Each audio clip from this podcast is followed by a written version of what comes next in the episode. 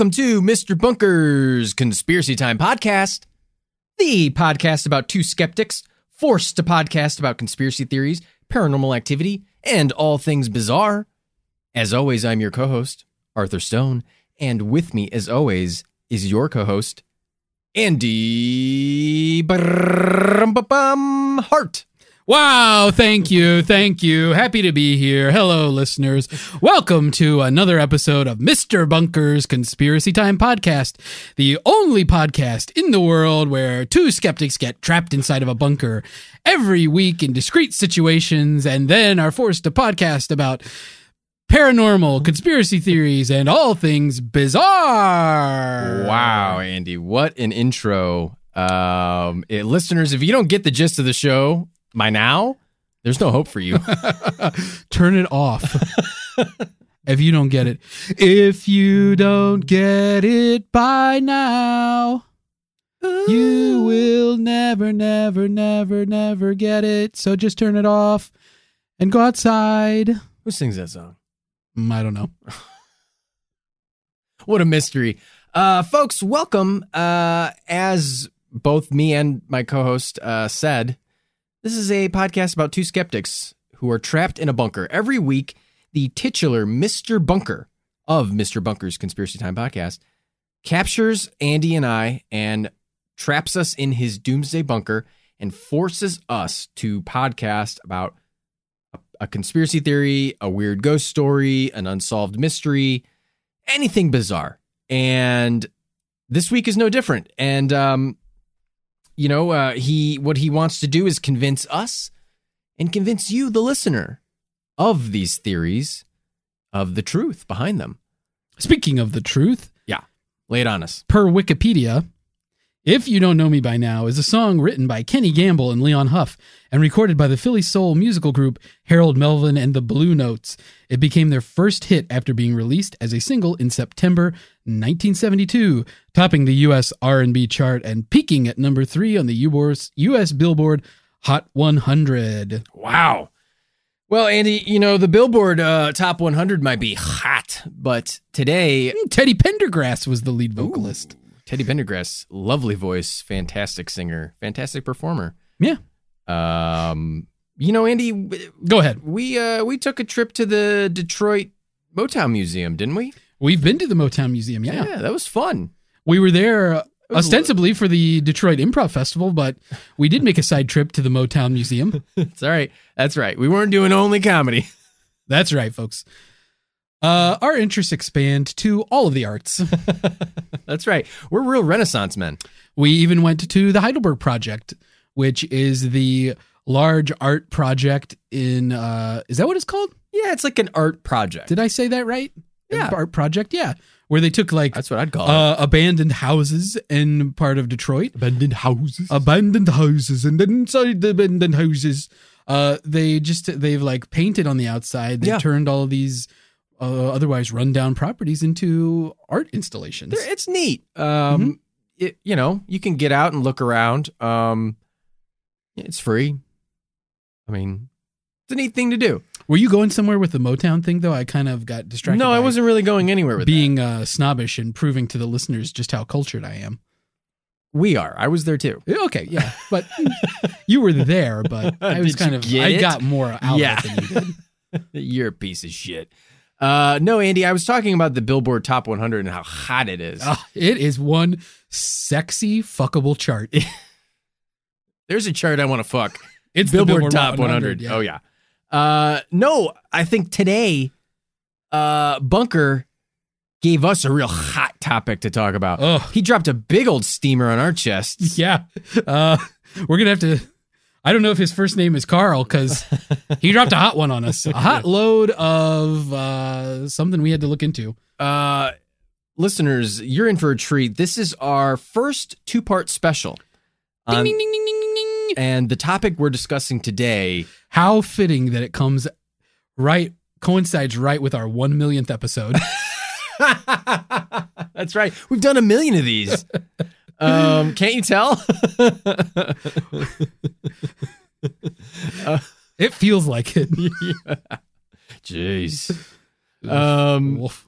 you know, uh, we're, we're going to be discussing the Kennedy assassinations, not just JFK, but we're also going to be discussing uh, Robert Kennedy as well Right. in a two part Kennedy assassination special. So, folks, I mean, spoiler alert, we have to get captured again. Like, it's okay. Just on a strategy part of Bunker, like, this is a little overconfident for my liking. Like, Wow. he needs to stay humble because Wow. what does he assume? He assumes, okay, he got us here one week. He's like, here's your assignment for the next two weeks. Okay, This is like when a teacher we're leaving gives you, after uh, after today. Like, Yeah. he's gonna have to bring us back. Well, uh, we don't know that. But I mean, hi- if Hmm. history proves right, I mean, he'll probably be. I mean, he's probably fine, but like, I just this is like when a teacher gives you like uh takeaway homework for like a long weekend or something, you know? yeah, kind of. Yeah, yeah, it makes sense. The Yeah. listeners get it. Yeah. Listeners, you love it. But listeners, Let us know about how much you like that joke. longtime listeners uh and first time callers. Uh you guys Who do we have know- on the phone, by the way? Nobody. Stephanie? This is Stephanie from Plano. Stephanie, you're live with Mr. Bunker's Conspiracy Time. Come on, Stephanie, don't be shy. Stephanie, Plano, Texas. Wow, very relevant. It could have been Plano, Illinois. Oh. Is there a yeah, I Plano, suppose- Illinois? Yeah, think there is, Plano, yeah. Illinois, yeah. Anyway, Andy, listeners know that every as you're as you were saying, every week Mr. Bunker captures us in a new, peculiar, weird, bizarre way, almost as weird and bizarre as the theories that he makes us discuss. And um, you know, as you're saying, every week it happens. Every week he captures us, forces us to podcast, and then lets us go. And then it's as we've said, it's half on us, mostly on him, but it's a little bit on us as we I wouldn't even say it's half on us. It's it's 35% on us. it's mostly him. Wow. I mean, we don't do anything about it. We've though. not done anything, but okay.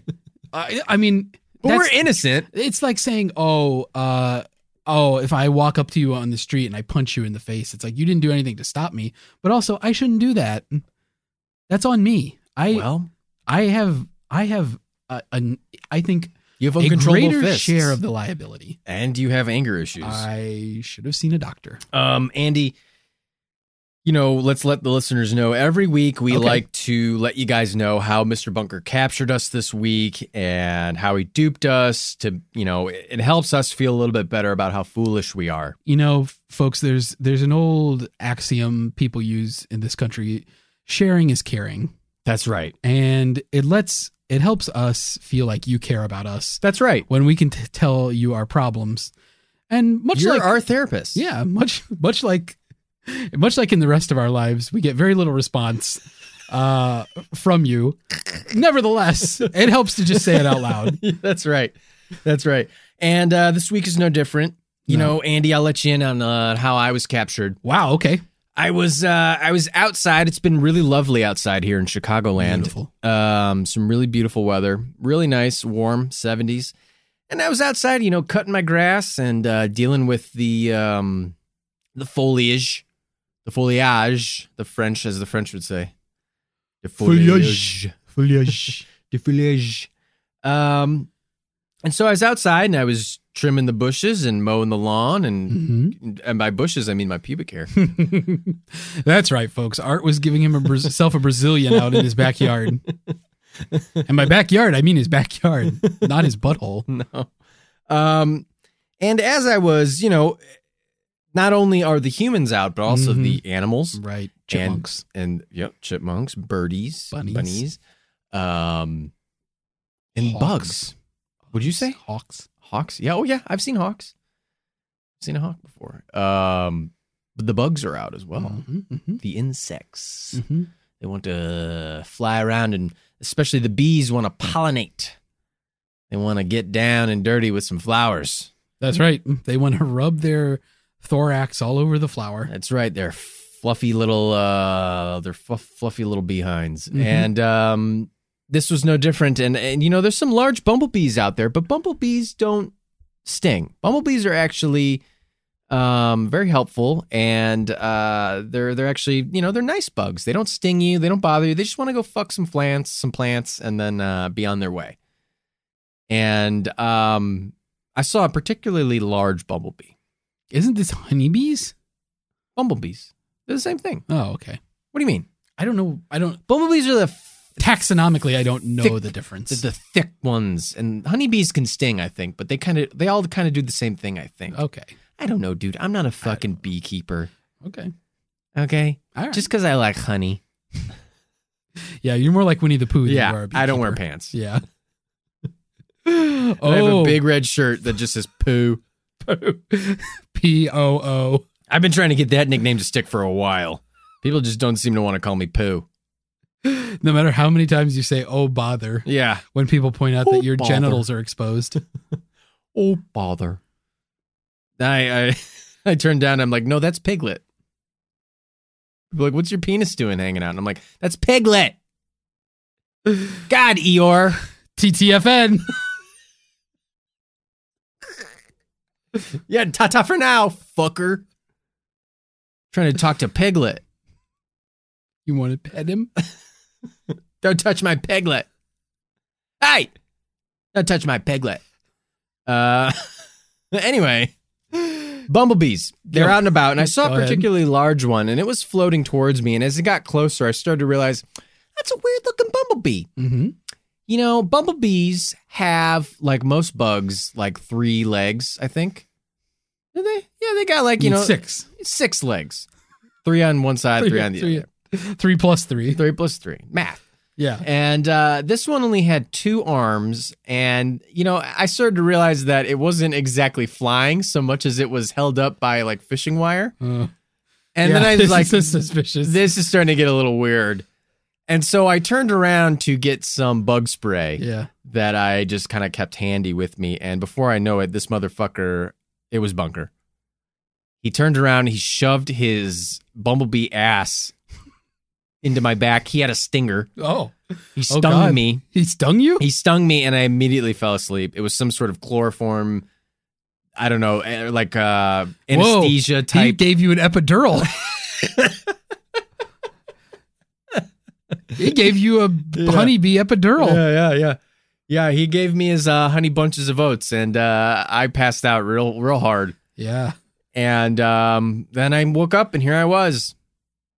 Wow. So yeah, he bumblebee stung me. Oh bother. Um, oh bother indeed. And uh, yeah, here, uh, here I have been, awaiting you.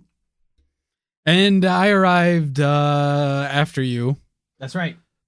Um uh you know, listeners, you don't know this, but Art, you know this because you know me. Because I know you. um I uh something I enjoy doing at home is cooking. That's right. Uh I like you to love cook, to cook. and You have a famous chili that you make way too fucking hot. Okay.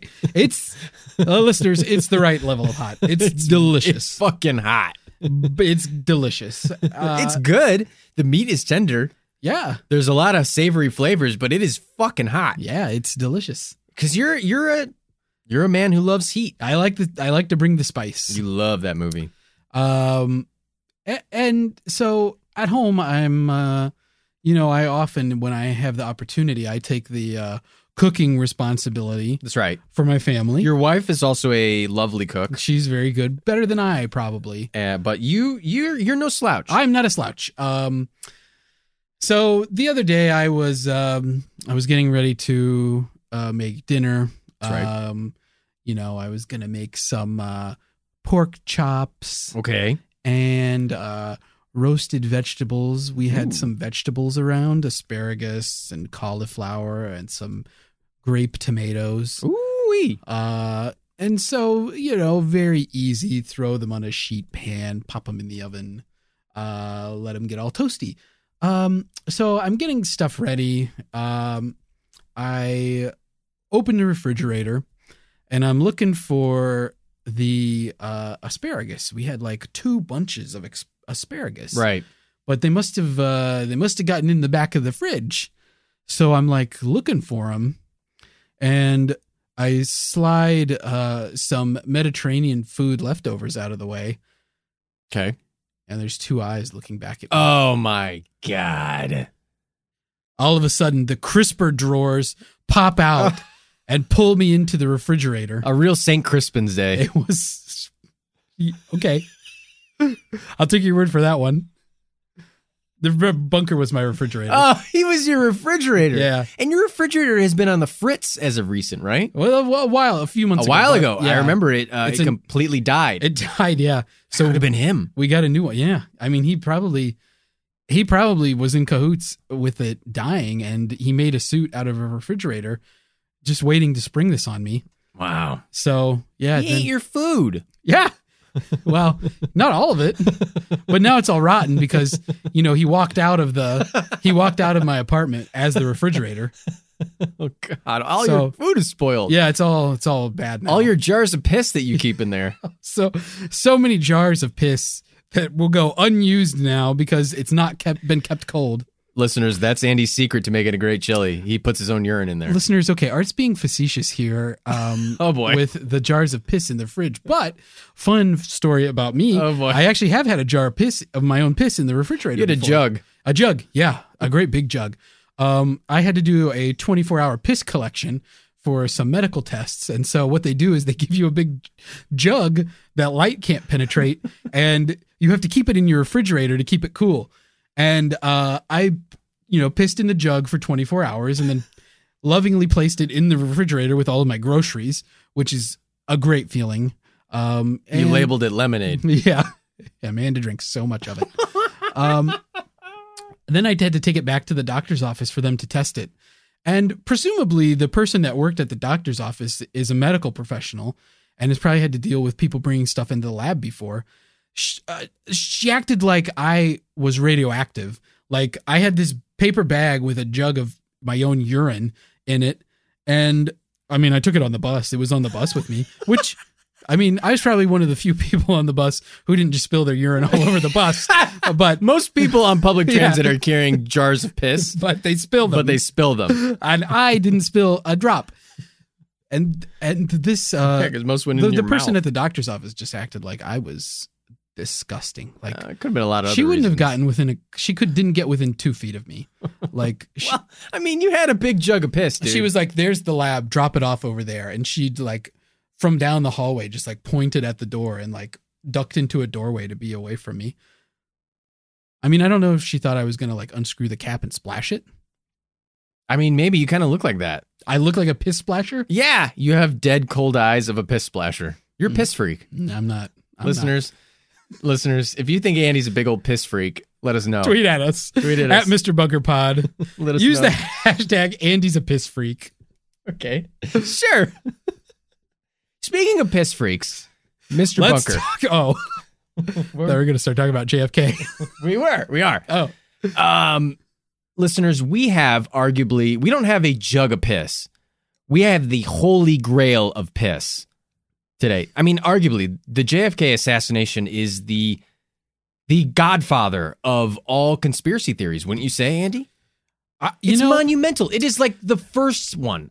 I think that when you consider the political climate in which JFK was assassinated and you consider the circumstances surrounding his assassination, I, I don't I definitely don't think that it's the first conspiracy theory, but I think that it's probably the first conspiracy theory that really took hold of people in a popular way.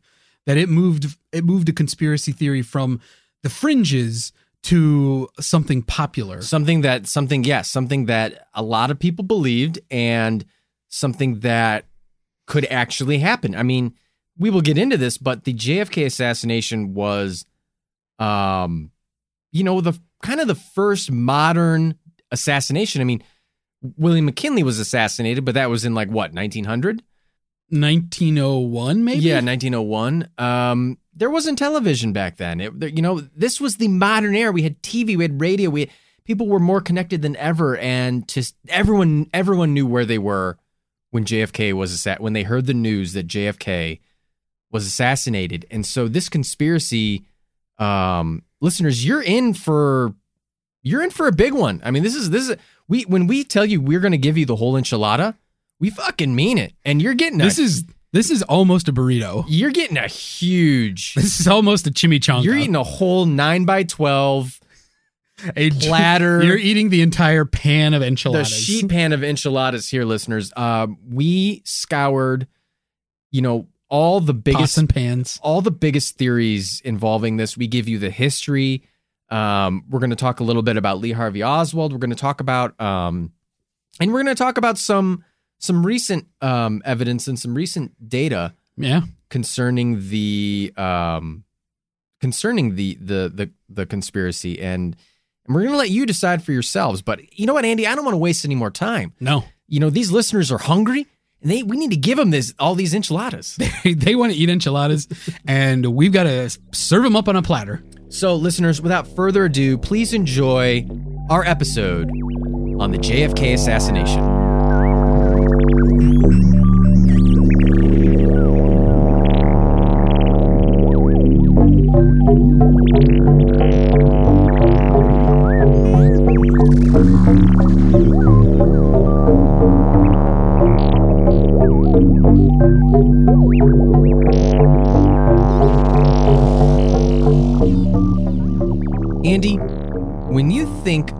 President John F.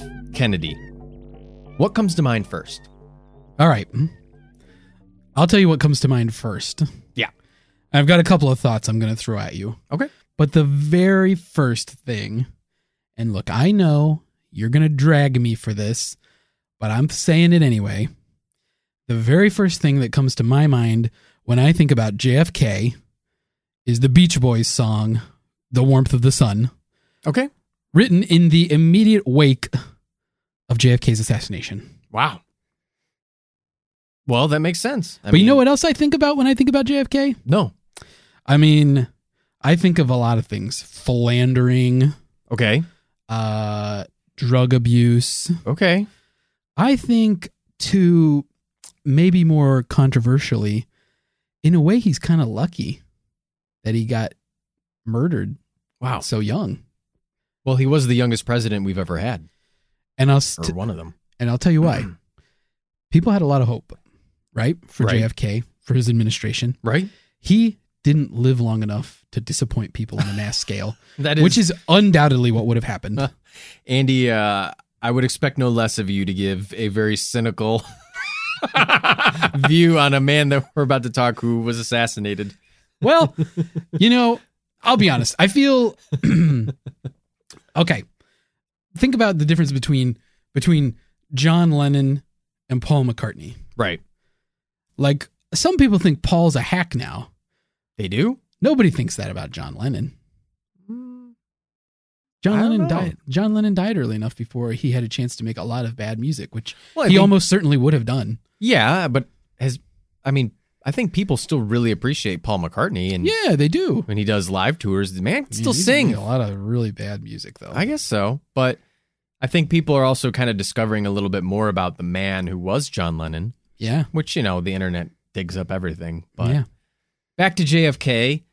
Um, it's interesting that you say that, Andy, and, and we're not going to shy away from talking about some of these things, but let's give the listeners a little idea, a little, uh, just a brief background into JFK before we start jumping into the assassination, right? Let's tell let's tell the listeners who was JFK. Well, who he was, Andy. John F. Kennedy, or JFK, um, was the 35th president of these United States of America Amen. to the Republic for which it stands. Uh, and his presidency was marked by a variety of tensions and crises, like you said. He had the Cold War, the war in Vietnam, the Civil Rights Movement, the Bay of Pigs fiasco, the Cuban Missile Crisis. All of these and more took place within Kennedy's tenure as president.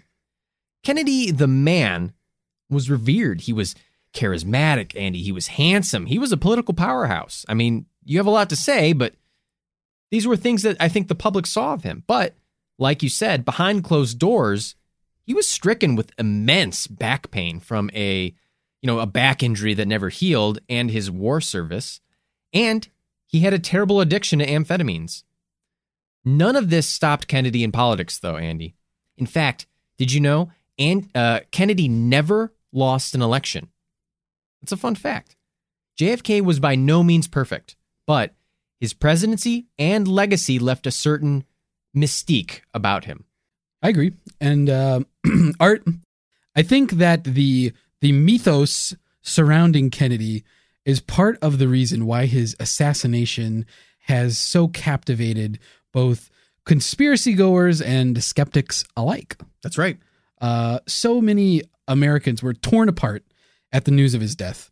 It was it was their generation's 9/11 or or maybe more more accurately 9/11 was our generation's Kennedy assassination. That's true. Uh, everyone knew where they were and what they were doing when they heard the news of Kennedy's assassination. My parents can still tell you exactly what was happening. Oh, maybe we'll get shot. into that.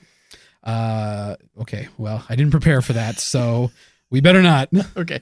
Uh, and I think uh, I think a lot of people uh, were left wondering after Kennedy was assassinated, what if? That's right. What Just if like he you said. survived? Yeah. What would he have? What could he have accomplished in his second term that he never got to have? This is a man who was unlike any president we've seen. I mean, a lot different than most of the presidents that have been in office in our lifetime. That's true. Uh, JFK was immensely popular. I, I think that's an understatement. Um, he, he and his wife were fashion icons. Their family was on the outside perfect and well behaved, and the guy was handsome. He was well educated. He was a war hero. On paper, this dude was unstoppable. He even made like you know, people forget this, but he made vehemently Protestant states who hated Roman Catholics, who thought the idea of a Roman Catholic president, he made them vote for him. JFK was a juggernaut. Yeah, yeah, but uh, this begs the question, Art. If he was so great, why would anyone want to kill him? Well, that is a great question. And listeners, while JFK's policies made him a popular president, it also gave a lot of motive to his rivals. Cuban exiles angered by the missile crisis and Bay of Pigs, hostile racists angered by the civil rights movement, the Soviets with whom Ken- Kennedy had dueled in the Cold War, political opponents done with Kennedy's seemingly inability to lose, and CIA and Pentagon hardliners fed up with Kennedy's policies to de escalate their programs, and even organized crime, Andy, who allegedly helped Kennedy secure the win for the presidency. And uh, helped no less uh, Art for our, our uh, this is a Chicago-based podcast for our Chicago listeners by swinging the great state of Illinois to Kennedy's favor, no less. That's hard right. to imagine Illinois being a swing state, but there you have it. The '60s were a different time. That's right, Andy. Hey, welcome to Illinois politics. Illinois, four of the last of our seven governors have gone to prison. Ah, God bless Illinois. Um, Andy, why don't you tell the listeners, though, why don't we look into a little bit about JFK's enemies? What, what does that mean for these conspiracies? Okay, yes, yes, Art. The uh, the list of of JFK's so-called enemies are the basis for each conspiracy we'll be covering in this week's episode. But first, let's do the listener some justice by delivering a steaming hot plate of not half, Not half. but the whole enchilada.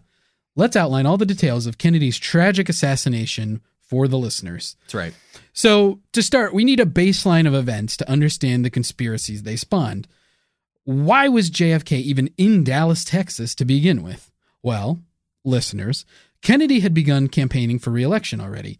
Uh, this was in 1963. Texas was an important state that JFK needed to secure the win in 1964. So, a long election cycle is not just a modern phenomenon. That's Uh, right. Texas was also the home state of JFK's vice president and eventual successor, Lyndon Baines Johnson. More on that later. Oh, there will be. Teaser. Uh, the governor of Texas was John Connally, a more conservative Democrat who was feuding with other more liberal members of the Democratic Party in Texas. Kennedy was there on site to smooth things over and try to unite the parties so that the Democratic ticket could secure a win. That's right. So on November 22nd, 1963, JFK, his wife Jackie, and Governor Connally and his wife Nellie get into a 1961 Lincoln Continental four door convertible limousine. Whew. It's a mouthful. In the driver and passenger seats were two special agents, you know, driving the car.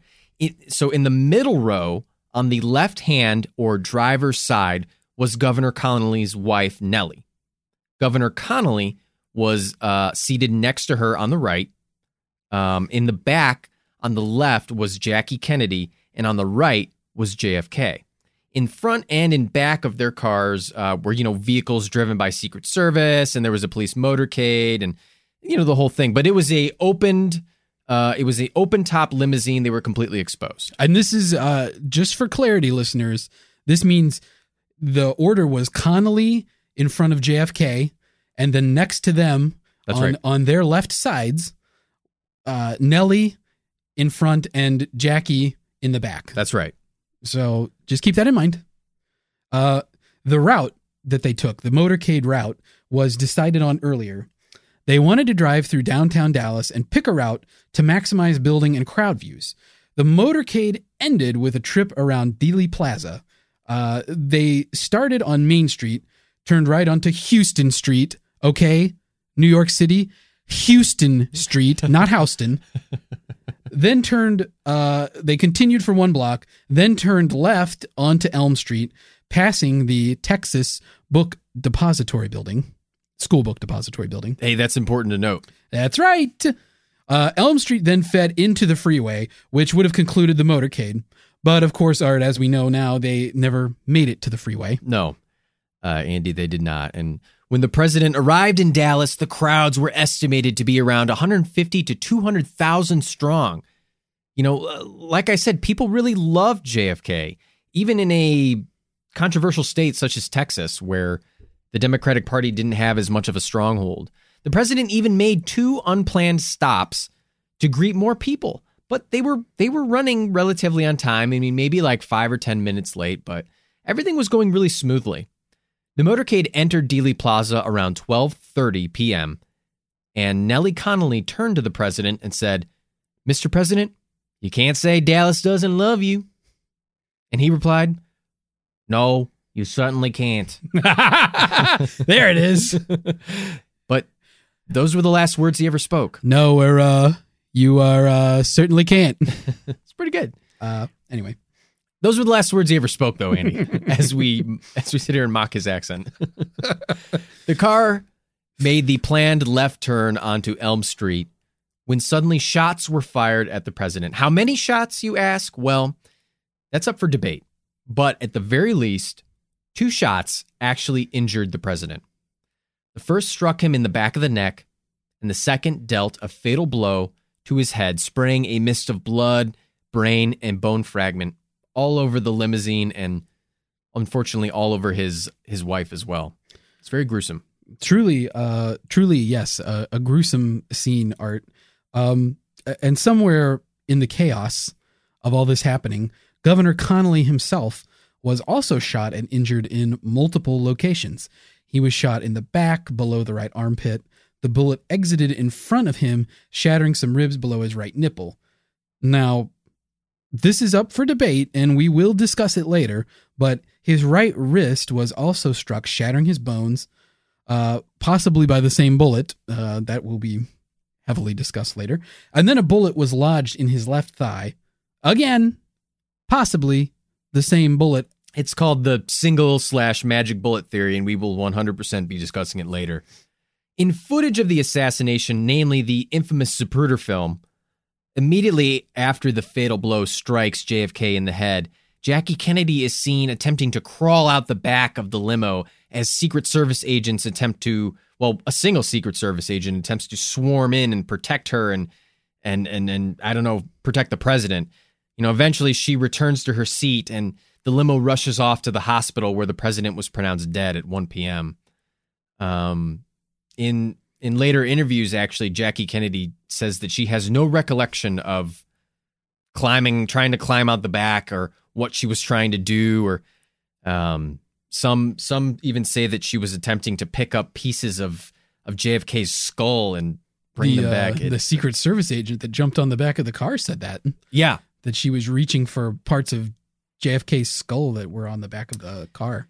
uh, it's it's truly uh, you know it, it- it's not for the faint of heart to watch that film but um anyway a spectator named james tague um, was also injured when a bullet fragment deflected off the curb and struck him in the cheek.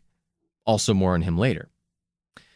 All right andy so that's it for the motorcade so why don't we fill in the listeners about the aftermath and how all of this led to this oswald fella Ah, yes, it is my great pleasure to do so, Art. um, so, uh, immediately after the assassination, police and spectators swarmed the the now famous or infamous grassy knoll to the north of Elm Street, but uh, no sniper was found there. Although many witnesses reported hearing shots fired from the knoll.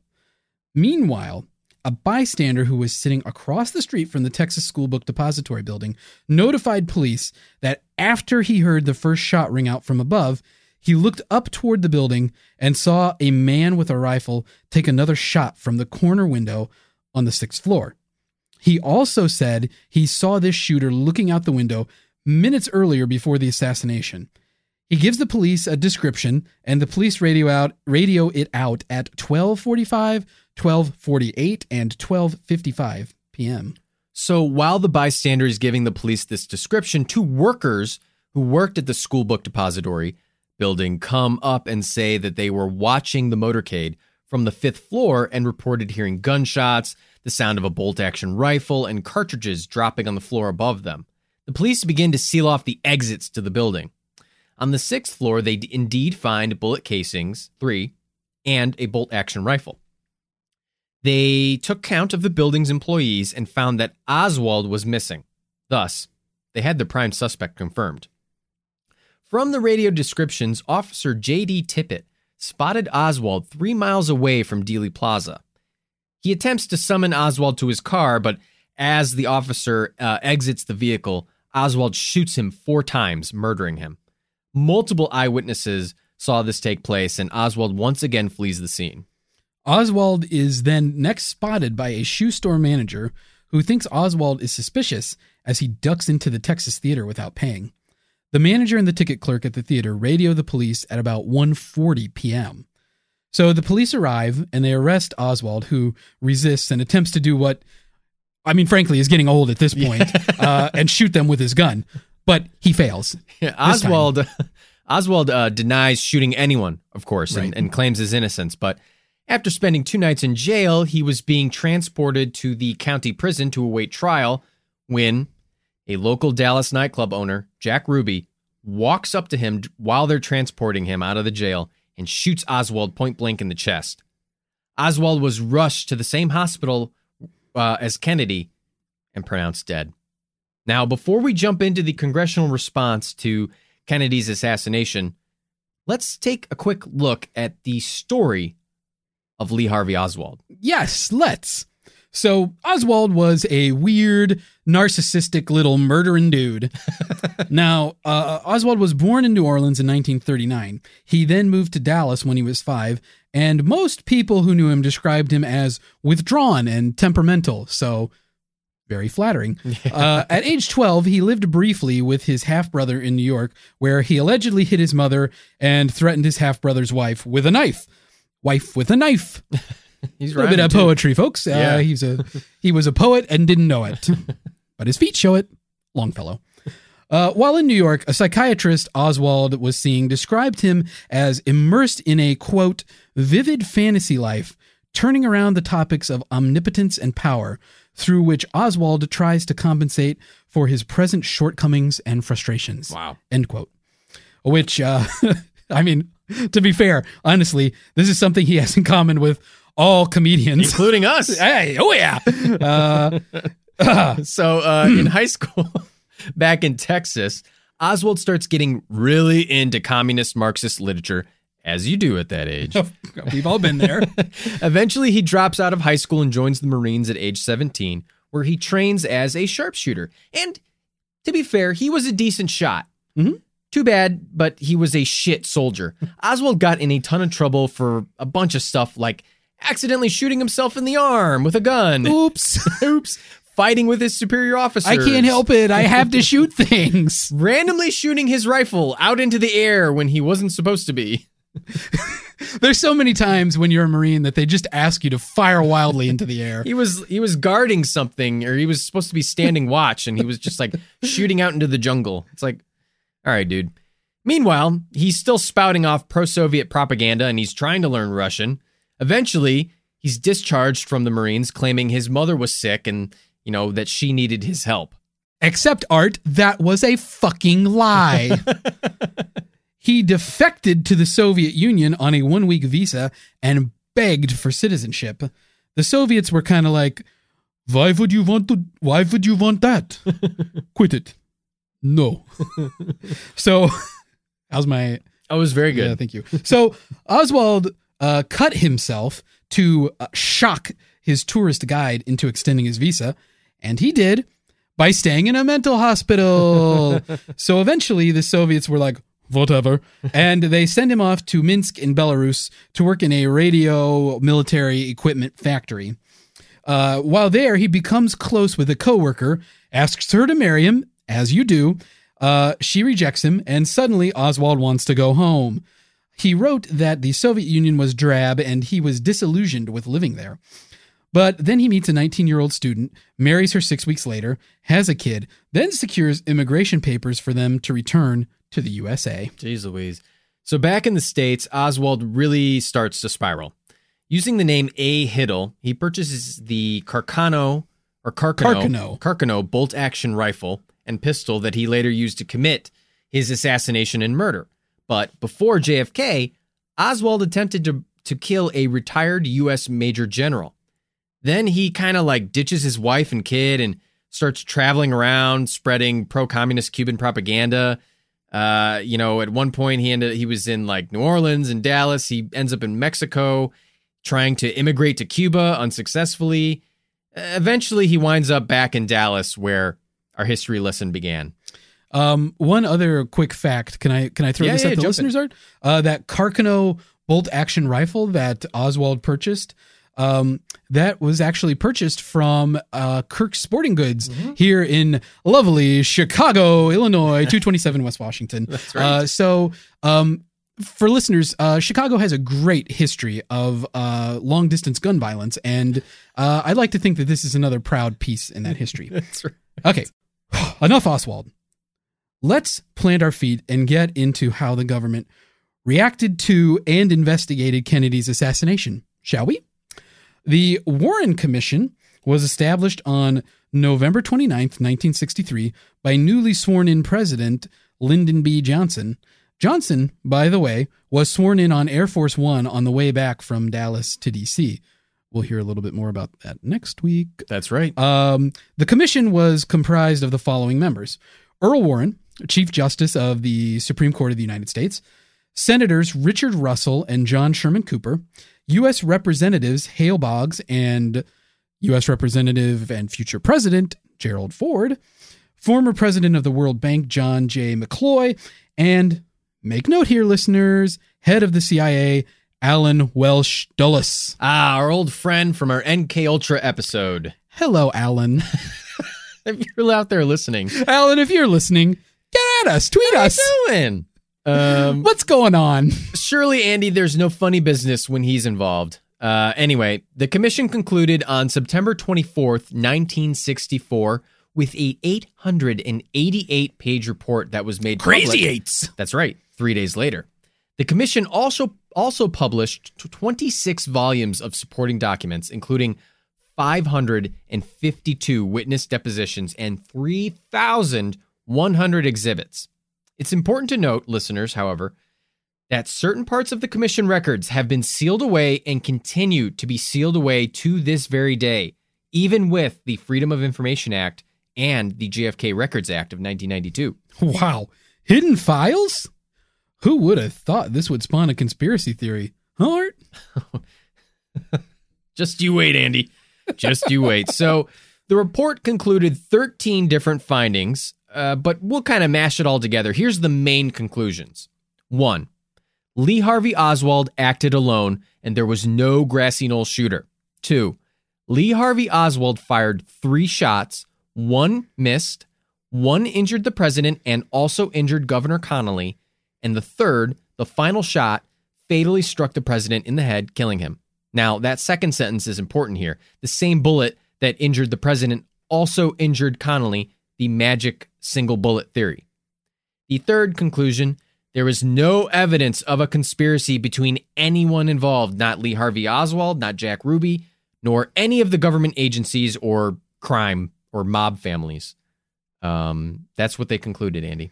Art, for the listeners' benefit, I'd also like to throw out this tidbit that I found interesting that Yeah. the young attorney working for the Warren Commission who proposed the single bullet theory uh, was none other than longtime Pennsylvania Senator Arlen Specter. Oh, Just saying. that's a nice fact. Anywho, anywho, uh, so so that's it then. Art case closed, right? The Warren Commission stated Oswald acted alone, Well, Andy, but did he now? But did he now? Art, did he act alone? Did he act at all? What sparks the bonfire of skepticism with this tragedy? What shady evidence makes JFK the holy grail of conspiracy theories? Well, Andy, I've got two reasons, and I know you have another. So, but let's get to mine first. Kennedy had a botched autopsy, not a different word that I accidentally said in a different take. After he was pronounced dead, the doctors in Dallas wanted to conduct an autopsy, which is which is what you're supposed to do. If if they bring in, they're supposed to immediately conduct an autopsy. Uh, legally required They're to do legally so. required to do so. But the Secret Service wasn't having any of that. They wanted to take the body back to Washington, D.C. for the autopsy. So the doctors in Dallas and the Secret Service quarrel, and, you know, eventually the Secret Service win, and they, they take Kennedy's body. It was flown back to D.C., where his autopsy was performed by two Navy doctors who honestly didn't have sufficient evidence to conduct the autopsy. There was, they- you know, they they barely got time to look at it. They didn't have the. They got to look at the photographs the Dallas doctors took like one time. It it was very rushed and just wasn't. These doctors also weren't very like skilled. I think in in the the the Navy doctors weren't as skilled in in autopsies as these Dallas doctors. They didn't have were. like a forensics That's right background. um, you know, you know, this this basically means you know that they didn't have Kennedy's clothes or they didn't have a really strong understanding of what happened because you know they just kind of had his body. You know, another reason um, that I think that this has spawned so many conspiracy theories is that four of the seven members of the Warren Commission later stated that they had doubts of the validity of the findings. That you know, one Oswald acted alone, and two that the single bullet injured both JFK and Connally. Art, you just said it. The second and arguably most peculiar finding with the Warren report is its single bullet theory, also known as the magic bullet theory, which magic bullet I think is some kind of a food processor or juicer. I think I Uh, own one.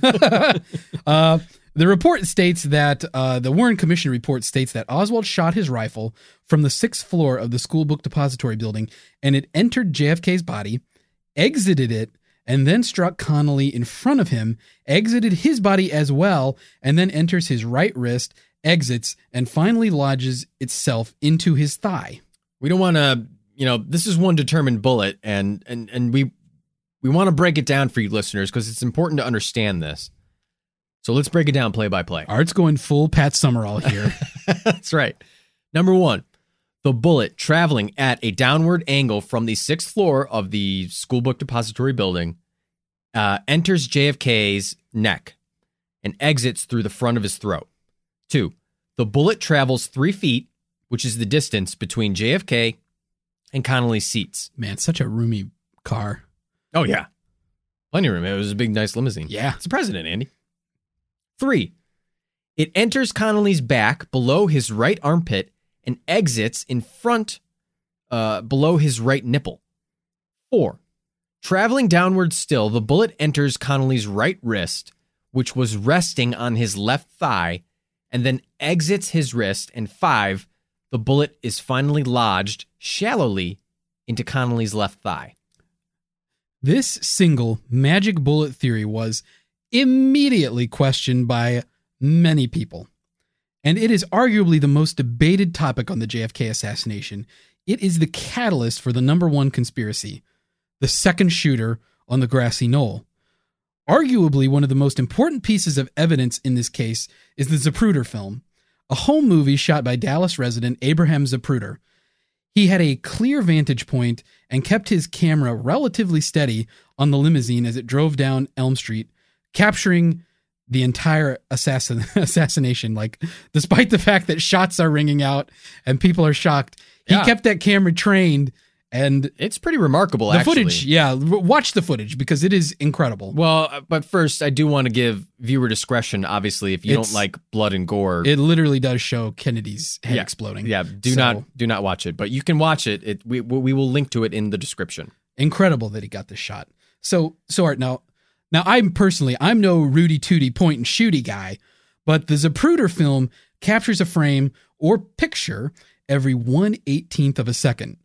At frame 313 of the film, you can see the bloody red mist of the fatal headshot on JFK. The earliest sign of trouble in the motorcade comes at frame 225. Kennedy has clearly been hit in that frame. You can see him clutching his chest, right, his, right. his neck. Connally doesn't show any signs of being hurt until frames 235 through 240. At frame 210, we can see JFK and Connally in the limousine under no duress.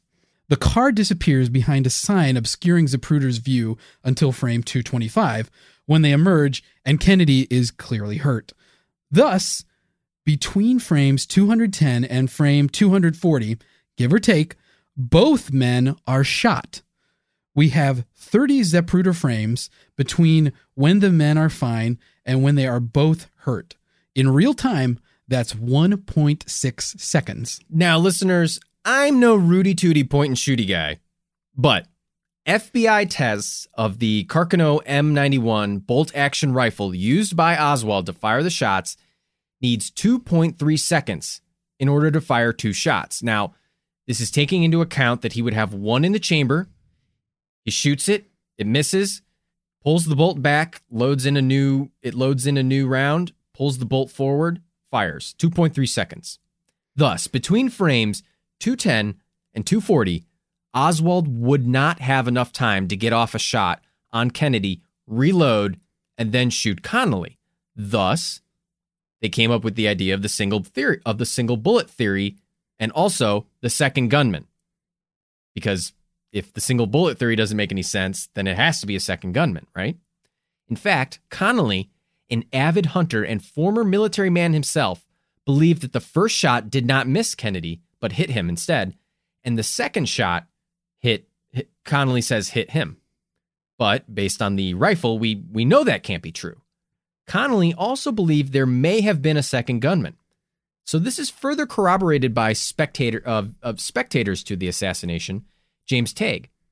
Um, was struck in the cheek by a fragment that could have been a bullet, as a mark similar to ones left by errant bullet fragments was found on a curb near where he was standing, which was very close to the motorcade. Uh, testified before the Warren Commission, claiming that based on what he heard, the second shot struck him. Now, one reason the single bullet theory is called the magic bullet theory doesn't have to do with it being a food processor. It is that the supposed second shot bullet, the, the one lodged into Connally's thigh, the single bullet, was found on his hospital gurney when they took Connally in for surgery. It was in very pristine condition. It was a little squished, hot dog style, meaning lengthwise, but other than that, the bullet had no outside scratchings or markings. Hot dog! That is one wild bullet, baby. Hot indeed, Andy. In fact, the single bullet theory was so hotly debated that a House Select Committee on Assassinations was tasked to take a second look at the evidence of the JFK assassination in 1976. Fun fact they also looked into Martin Luther King Jr.'s assassination, a future episode for sure. Oh, for sure. This new committee examined audio. This was, you know, this new committee was actually formed in, uh, I think, the late 70s. So they had a little bit better technology at the time. And one thing they took a look at was audio from a police officer's radio microphone stuck in the, uh, a police officer on the motorcade. Uh, his, his microphone was stuck in the open position. So it captured the entire assassination. The analysis concluded that there were six different areas in the audio that displayed similar waveforms to that of gunshots. But the majority of the new committee concluded that while the Warren Commission did a good job, there were varying degrees of competency. They also concluded the following one, that Kennedy was probably assassinated as a result of a conspiracy, but not one linked to any governments or crime organizations. Two, They think there were four shots fired. Three, it is highly probable that there was a second shooter at the grassy knoll, but this shooter missed their shot. Four, the single bullet theory is true, but happened at a different time than previously believed in the Zapruder film. Now, listeners, regardless of their conclusions, Lee Harvey Oswald is still the man that killed the president.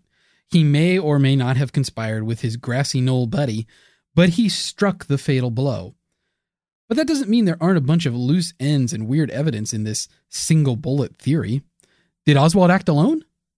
If not, who was the grassy knoll shooter? Andy, I know one thing's for certain. Bravo. Thank you. The House Select Committee on Assassinations didn't doesn't believe that there were any conspiracies involving governments or crime bosses, but that doesn't stop people from making a bunch of wild accu- accusations. Should we dig into some? Oh, you better believe it, brother. Let's turn our attention to our old friend, LBJ, Lyndon Baines Johnson, uh, who was an imposing, ruthless, and confident politician. Oh yeah. There are stories about him giving the, quote, Johnson treatment to bend other politicians to his will. He'd get in their personal space, towering over them with his six foot three inch frame. And Johnson had this, uh, this internal gift, this ability to look at people and instantly know their wants and fears and use that info to manipulate them. LBJ listeners was a big inspiration for Frank Underwood on House of Cards. There are also stories of him bringing people into the bathroom with him to continue conversations, which, you know, Andy, aside from eating a raw steak in a suit with no pants on, Right. is a massive power move. I've used it before. Anyway, LBJ has a history of being a temperamental, manipulative man. Geez, sounds a lot like Oswald, who held grudges. Uh, there are stories of him erupting in anger during the presidency whenever other politicians brought up Kennedy's sexual exploits. Johnson claimed he easily had more female conquests than Kennedy ever did. Thus, it's not hard to imagine that when Kennedy beat Johnson, which is just a funny thing to say. Uh, when Kennedy beat Johnson for the Democratic nomination in 1960, he wouldn't let it go. No. Johnson, that is. Yeah. Kennedy let his Johnson go. Uh, then there's also their personal relationship. Kennedy and Johnson didn't always see eye to eye, especially on the topic of the Vietnam War, which Johnson wanted to be more involved in. Not to mention that Johnson, a man who craved and enjoyed flexing his power over others, probably felt bored and emasculated in the office of vice president.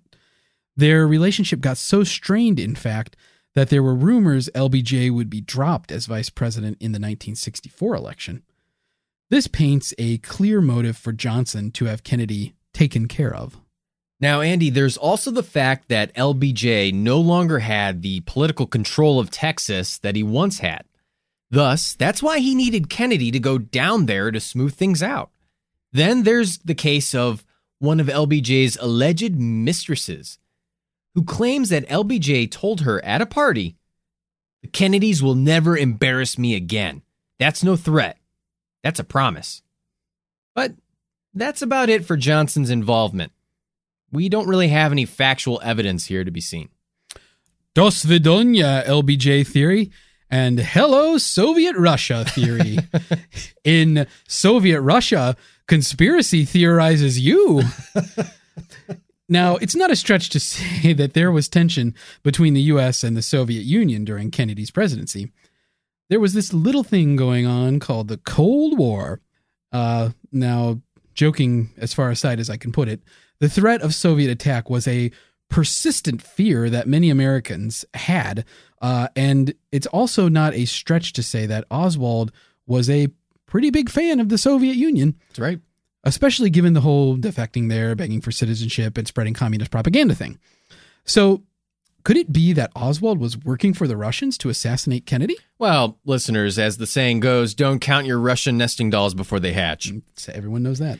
Oswald, if you remember, was kind of disillusioned with life in Soviet Russia before he left. Also, I don't think the Soviets were too fond of Oswald either. Yeah, it doesn't sound like they were cl- they were exactly like thirsting for him to be a citizen. Yeah. Furthermore, if the Russians did want to assassinate Kennedy, don't you think they would have used someone who wasn't a walking billboard for the Soviet Union? You know, someone who is actually covert with no obvious ties to Russia so as not to start a massive world war between two nations already at odds. In fact, certain KGB and Communist Party members later released a document stating that they believe the assassination was the work of a group, not a lone gunman. Um, so Art, the the Russian theory might be a little cold, but you know what isn't? What's that, Andy? Hot Italian beef, so good it's criminal. Oh wow.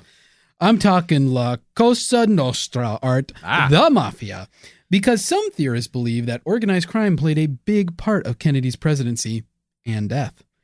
You see, dear listeners, the Kennedy family and the mob were allegedly no strangers to one another. Joseph Kennedy, JFK's father, allegedly had ties to the crime family in Chicago during Prohibition, and in the 1960 presidential election, he allegedly used those connections to rig the win for JFK in Illinois and Texas.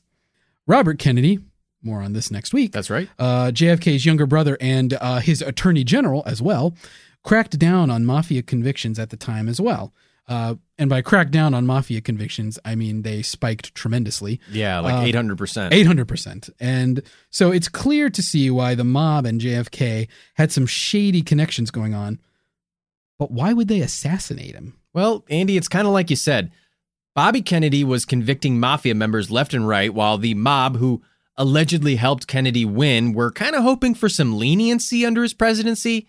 And don't get me wrong, I mean, I you know, I don't know any mobsters, but if there's one thing mobsters hate, it's a double crossing rat. Ooh. Now, multiple mob outfits, not just Chicago, claim to have assassinated Kennedy.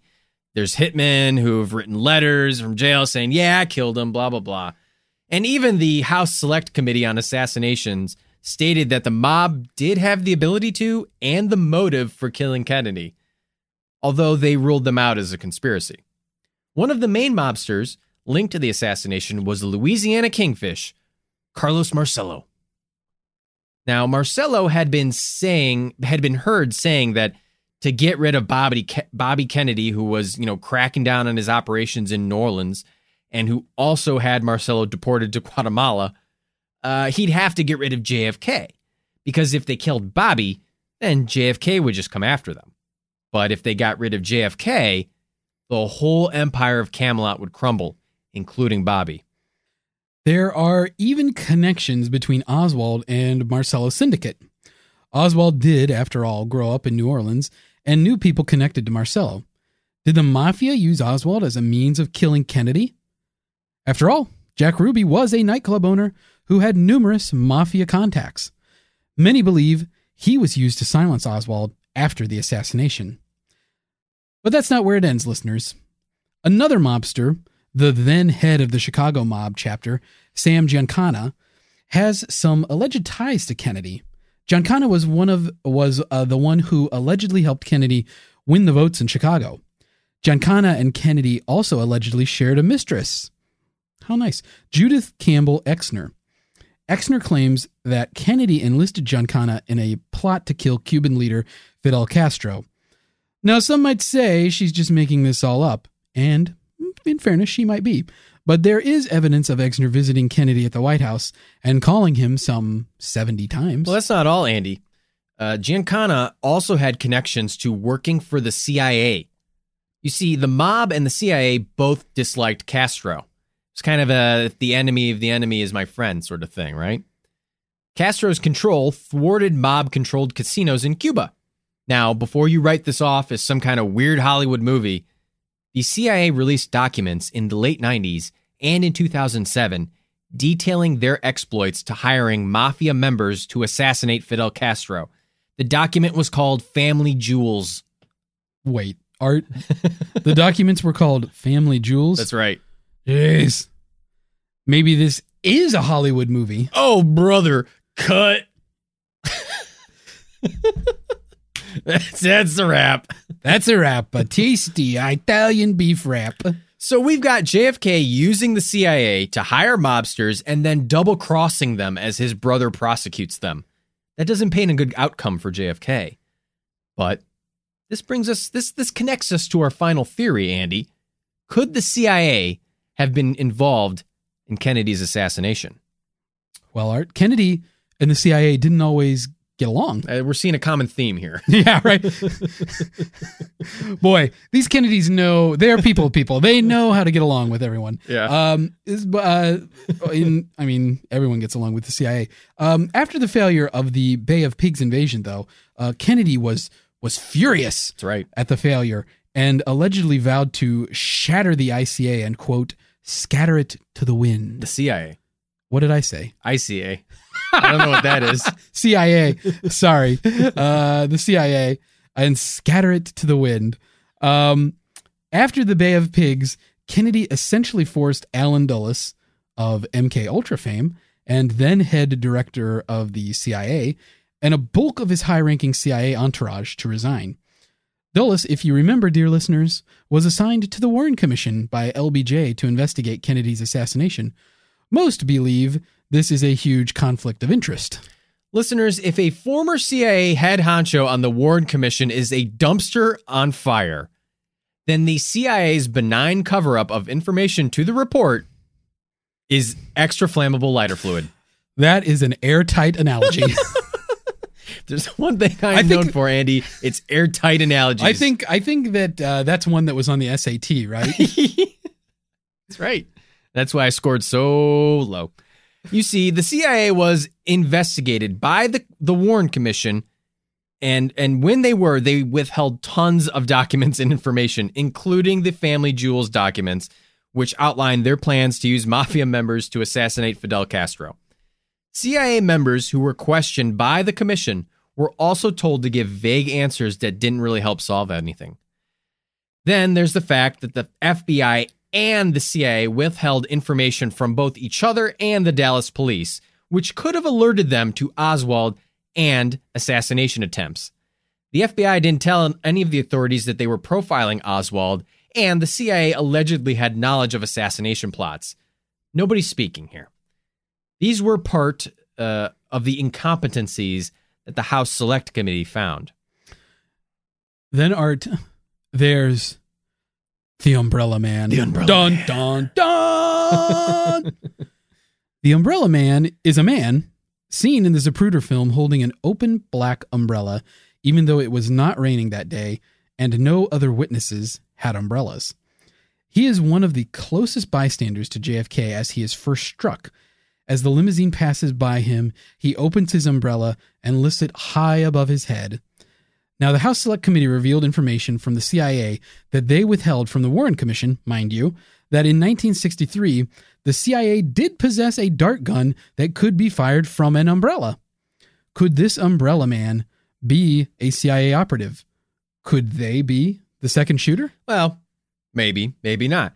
A man named Louis Stephen Witt testified before the House Select Commission uh, committee, claiming to be this alleged umbrella man. Dun, dun, dun! He said that he raised the umbrella as a means of heckling and protesting the appeasement policies of the president's father.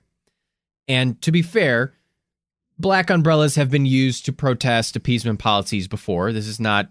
It's an obscure thing. apparently, it is a thing, but but, apparently it's in a thing that I people have, never done. heard of it before, but Neither apparently it is a thing. But let's not forget about Oswald. Maybe the CIA used Oswald to assassinate the president. Oswald is, after all, a pretty solid scapegoat. Uh, with his whole strong Soviet connections, pro Castro propaganda, yada, yada, yada. He's the perfect villain to drum up more favor, uh, to, to, to drum up favor in more military com- conflict against communism. Listeners, there are lots of other conspiracy theories involving the JFK assassination, including the Federal Reserve, big Texas oil money, Cuban exiles, and much, much more. And perhaps we may cover them in a follow up episode later. That's for the titular Mr. Bunker to decide. But for now, we need to take a step back and examine some loose ends and various answers for the conspiracies we just listed. That's right, listeners. We strive to bring you the whole enchilada in regards to any topic we're told to research. Thus, we need to give you discussion on witness testimony and ballistics evidence. Andy, why don't we begin with the frailty of the human memory? Ah, yes, let us, Art. As we discussed in our hit episode on the Mandela effect, uh, you all know it, you've all loved it. You've loved it. Uh, human memory is quite fallible. When uh, we can be made to believe things, especially in traumatic situations, that simply were never true. There were lots of witnesses to the Kennedy assassination. Over 500 were depositioned as part of the Warren Commission. Many witnesses claimed wildly inaccurate things. Many went on to write books and, and be included in movies and TV programs depicting the event. Their testimonies change over time. Take, for example, witness Jean Hill. Hill was one of the closest witnesses to the motorcade on the day of the assassination. She can be seen in many photographs and films of the incident wearing a red raincoat. Hill was interviewed by a TV station about an hour after the incident. She claimed the shots came from the grassy knoll and she heard four to six shots. She also claimed to see a man running. This was also pretty consistent with her affidavit to the sheriff's office.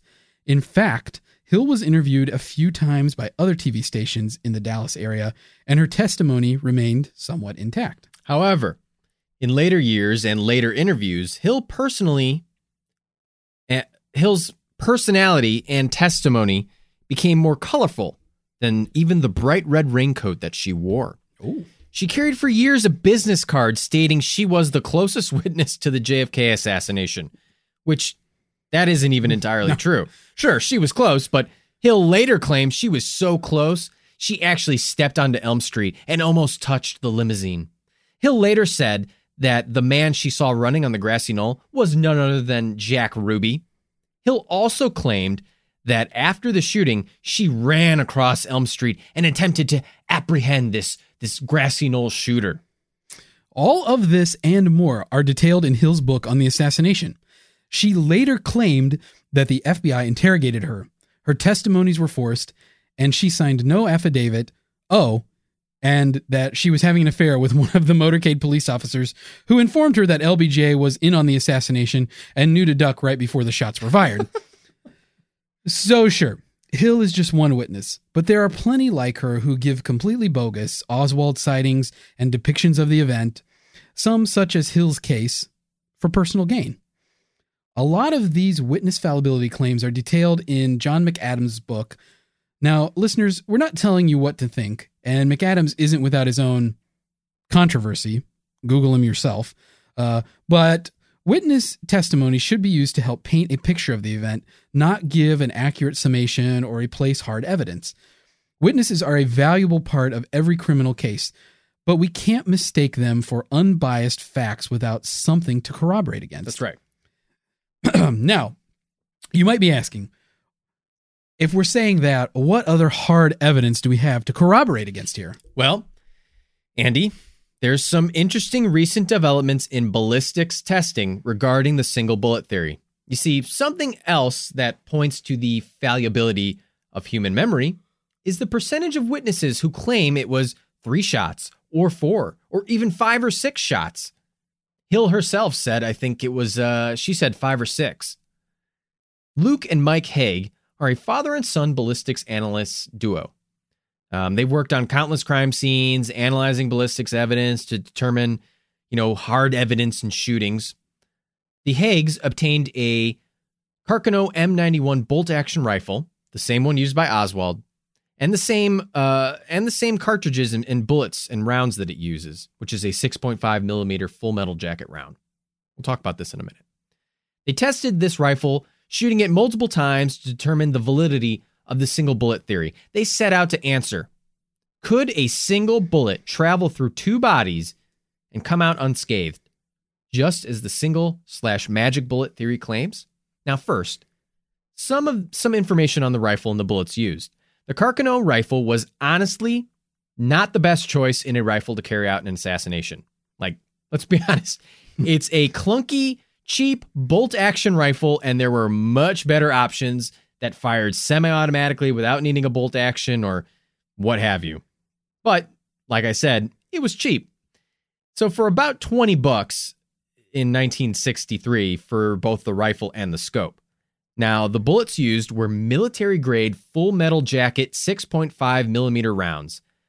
Now, full metal jacket, for those of you who aren't familiar, it just means that the bullet has a very hard outer casing, a jacket that that kind of covers the round. The lead it- the lead core is covered completely in, Right. in a metal shell, that's right. so to speak. These bullets were very peculiar due to their rounded cylindrical shape.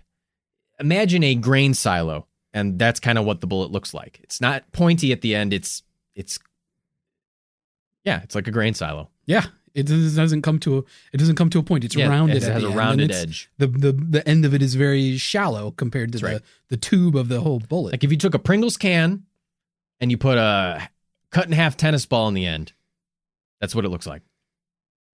it looks like A penis. a condom. yeah, a penis, Anyway, these bullets also pack a punch, Andy. just like a penis. They easily cleared, when the Haags tested them, they easily cleared th- three feet of thick pine boards. And when retrieved, the bullet was completely unscathed. This is due to the full metal jacket around the lead core. So the bullet can travel through plenty of material and come out looking pristine, but how the hell can it travel through two bodies without ricocheting? The way the Carcano round travels through space is much like a baseball, unlike other pointed tip bullets that travel like American footballs, in that they spiral but waver just a bit up and down due to the conal shape. The Carcano does not. It shoots relatively straight and doesn't waver. That is, until it creates an exit wound. Since the Carcano bullet is so strong, it easily clears through human flesh, creating a small circular entry wound. But when it exits, the force of the bullet traveling at a downward velocity causes it to yaw, AKA tilt up and down. tilt up and down. It it it wiggles That's right. after it, it slides through. Uh, so so it once it starts wiggling, once it starts yawing, uh, it starts to fly sideways. So the bullet is traveling at such an enormous velocity that it can indeed create another entry wound traveling sideways. The Haag tests uh, confirmed this as a possibility. The bullet traveling sideways also explains why Connally had a large oval shaped entry wound compared to the small circular one he would have had if the bullet traveled nose forward. And, and Kennedy's autopsy proves this as well that his neck injury has a very small, and the cloth around his neck have just a small circular um, bullet entry. But Connally's clothing, uh, it, the same oval hole is seen in his clothing as on his entry wound. This also explains why his wrist bones were completely shattered.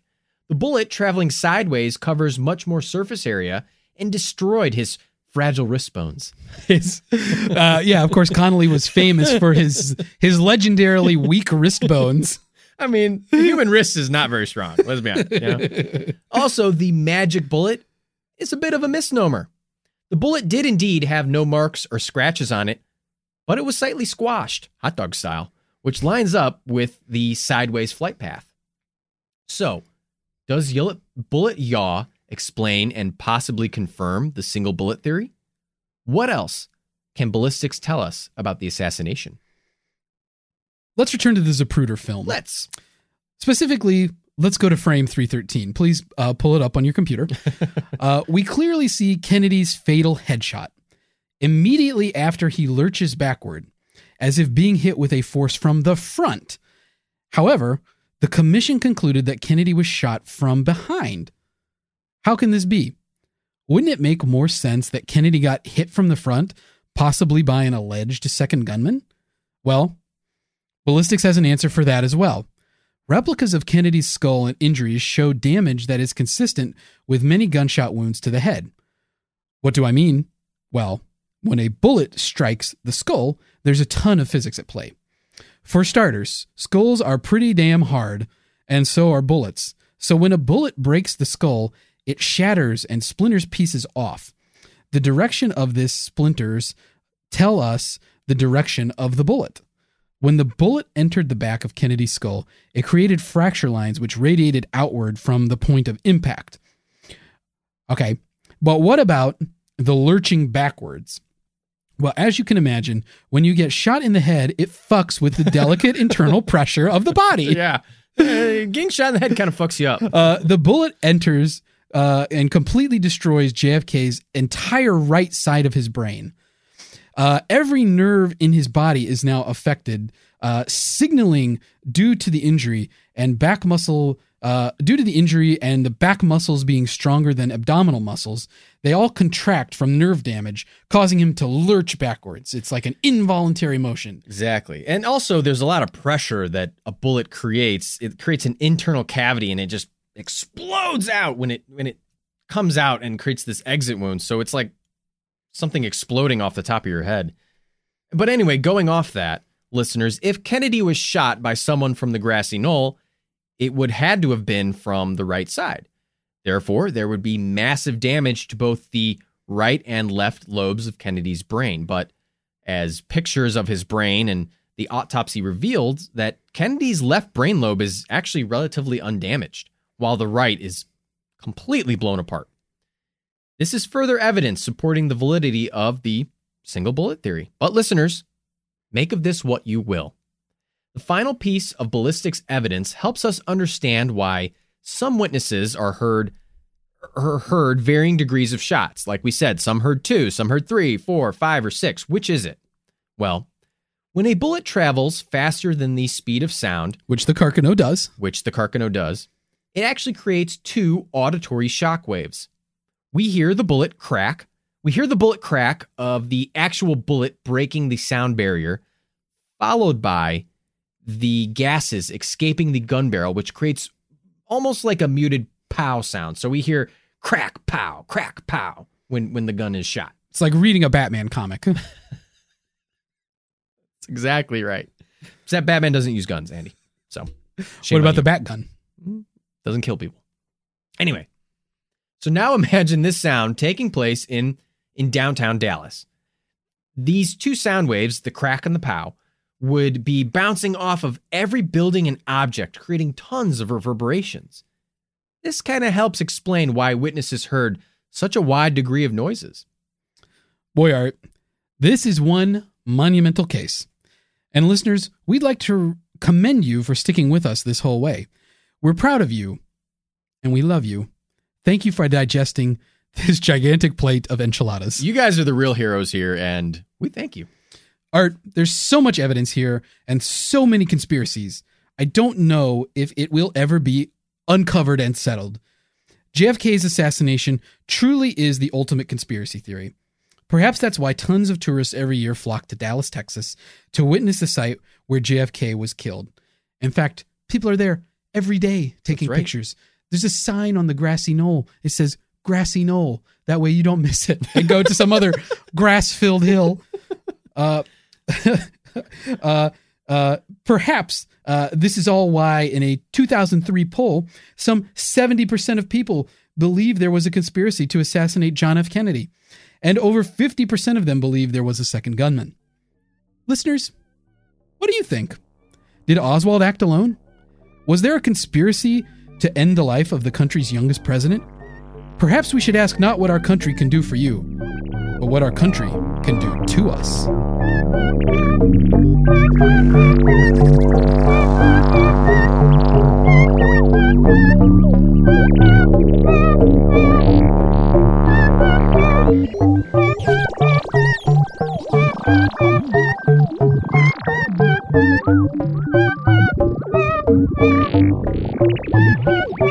Mr.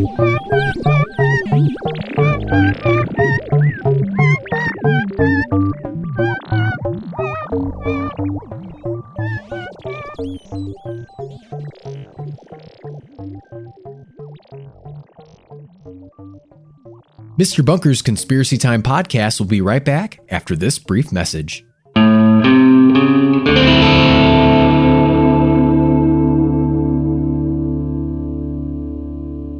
Hey, listeners, this is Art and Andy.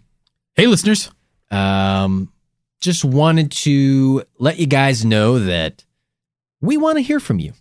We'd love to hear from you. So if you feel so inclined, feel free to email us at mrbunkerpod at gmail.com.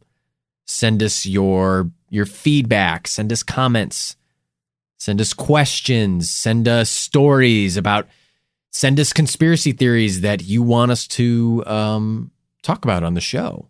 Right, Andy? Yeah, right. Um, if you don't like email, hit us up on Twitter at Mr. Bunker Pod. That's right. Tweet at us. Tweet us your live reactions to the podcast as you That's- listen to it. Yeah. Tweet us your personal feelings about anything, Really? uh, or anything that's covered in the podcast. Uh, That's true.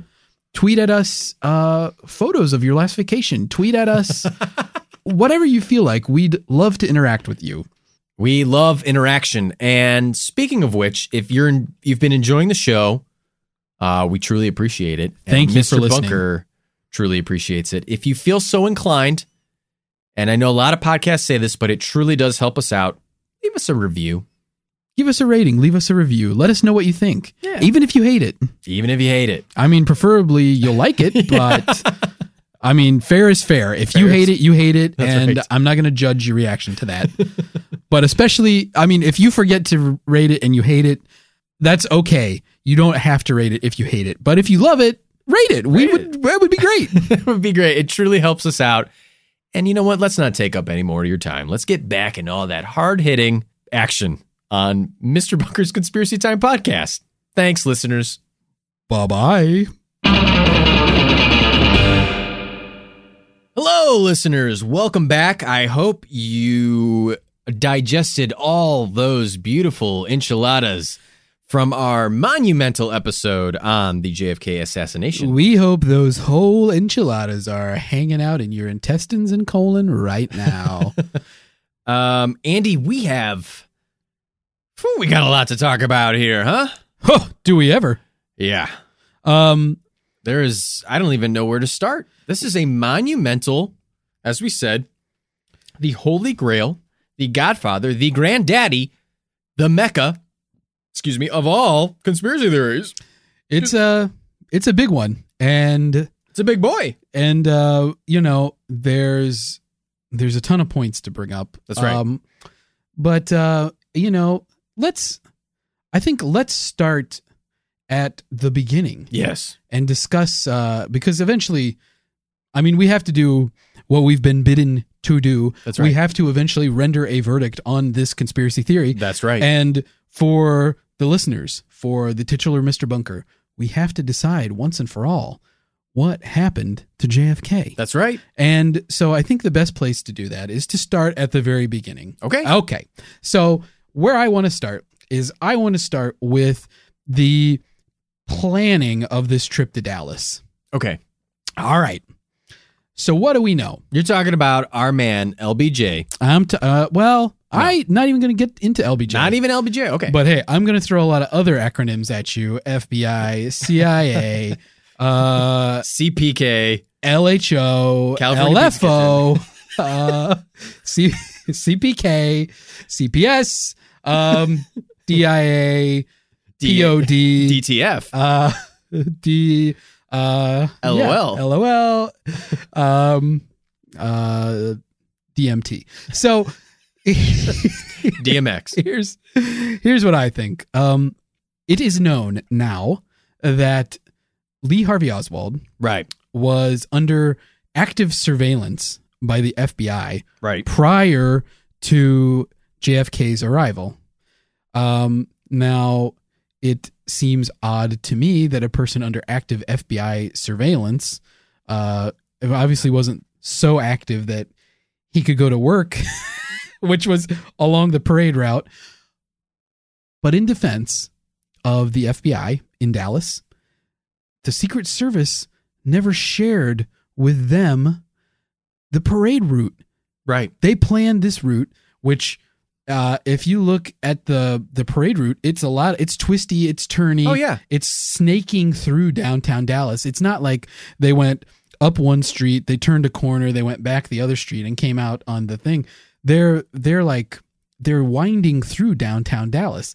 So there's all Right. kinds of like They wanted to maximize the crowds, crowd exposure and, and, you're kind of talking about the general incompetency that the commission kind of reported on, right? Mhm. Yeah, there's an incompetence factor here that I think that I think is is vitally important in understanding this cons- this conspiracy, this this assassination. Right. Uh, so Oswald's under active FBI surveillance. That's never shared. uh, the parade routes never shared in advance. Right. So They did a bad job talking to one Yeah. another, for sure. so there's this lack of communication. If the FBI was notified by the Secret Service that uh, the parade route was going to go, what route the parade was going to take, probably the FBI would have said, "Oh, hey." This guy that we're actively surveilling because he's already tried to assassinate a major general in a retired major general uh, of the U.S. Armed Forces. Maybe- we'll like it goes right past his work, his place of employment, which is the Texas School Book Depository. Um, one thing I want to say about the Texas School Book Depository too is that uh, there's this um, there's this gag on The Simpsons where uh, the Hibbert family comes into Moe's bar. Uh, it's this episode where Mo, Mo converts his bar into a family That's right. fast casual eatery. Um, and they come in looking for a place to eat, and uh, of course it's just Moe's bar. And so they're all trying to decide where they should go instead. And one of the places that they want to go is uh, the Texas Cheesecake Depository, which I think is just really funny. I think about that a lot, That's a good joke. uh, more than I should probably. And uh, anyway, like if if if that had been shared with the FBI, There's a history between FBI and a, that's like a common motif is that the FBI and the local authorities don't always get along. yeah, And I they mean- don't like to like you know the FBI agent comes in and says, "Hey, this is my jurisdiction now." Yeah, but that's the thing. This was the FBI field office that's in Dallas. so Ah, it's like yeah. the president's men, the Secret Service, who are like not sharing this information with them. So, you know, they could have gone to the local FBI office That's and right. said, hey, you know, we're the president's coming. We're going to have this motorcade. Here's where it's going to go. Can you help us? And, and this is and this is something that this is one of the positive, I guess, if you can even find a silver lining to this, that the Warren Commission, after they did this, that they like reworked some of the policies of the Secret Service Yeah. and what to do so that this kind of shit doesn't happen again. It seems a little fucking obvious, but yeah, Yeah. I don't know. Maybe it wasn't back then. Maybe people back then in the 1960s thought, why would anyone ever assassinate a president? Well, it's like you said. I mean, there was, uh, I Simpler mean, times.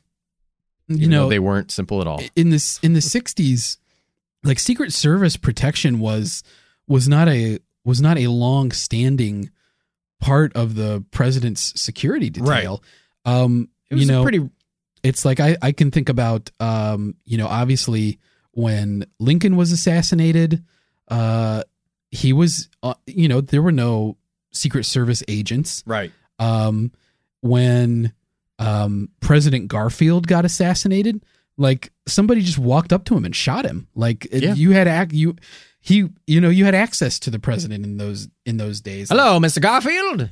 Yes, that's me. Yes, that's me. Pow pow. Pew pew pew pew pew. good day, sir. Ah, good shot. Oh, you have mortally wounded me. Very good. Very good. Uh, fun fact about uh, James Garfield: he was ambidextrous and uh, a polyglot. He could write in one hand in Latin and the other hand in Greek. That's fucking cool. Yeah, uh, but he's dead. So Too bad. Got you him know, shot. Yeah, got shot. Who Fucking knows mutant. what? Who knows what he could have accomplished? Yeah, as he was a president. mutant. Yeah, he was a mutant. There's a He's one of them famous X-Men's. one of them. One of them X Men's comics is going to talk about him later. Um, but there's this incompetence factor in the planning of it. Yeah. I mean, to me, it seems like like probably Oswald could have been eliminated as a suspect because he wouldn't have been allowed near the parade route because the FBI would have been like heavily surveilling his movements ahead of it Right. on the day of, knowing that you know they're already he's suspected of like trying to Yeah. uh, you know assassinate a, a, a prominent figure in the government. He wasn't uh and he wasn't keeping this under wraps. He was a known Soviet sympathizer. yeah, He's taking photos of himself in all black. yeah, with the the rifle that he used in his backyard with like I forget what the caption was, but you know, it was like this is the man who's gonna kill someone someday. I don't remember what his wife wrote. Um he's out in the open about it. oh yeah, he, he he it's not secretive at all that that he has these feelings and that um he uh you know, he's a dude to watch. But yeah, I, I think you bring up a good point. I mean, he could have they could have just they could have had an FBI agent with him, like or just up on his floor. yeah. Why didn't they do that? Why Yeah. didn't they have somebody with him? Like, why wasn't there even just somebody? And they say like, oh, hmm, that's weird. Uh, what do you got there? I was always like, oh, you know, I got my, uh, I got my, uh, I don't know how he sounds, but This is a good impression I got as my, any. uh, I have my uh, my sack lunch, and uh, oh, I brought my rifle with my bullets. And they were all like, Yo, that is a tremendous idea. we love that here in Texas. Bring your rifle to work day. Um, but don't you think that if like somebody was just on the floor, like some uh, undercover FBI agent would have seen like, oh, that's hmm, that's odd. He's got a rifle pointed out the window. I might want to stop that fella. You know, I you know, I mean, you do raise an excellent point, Art, because like I've seen you've seen the pictures, you've seen the video footage of the floor that exists.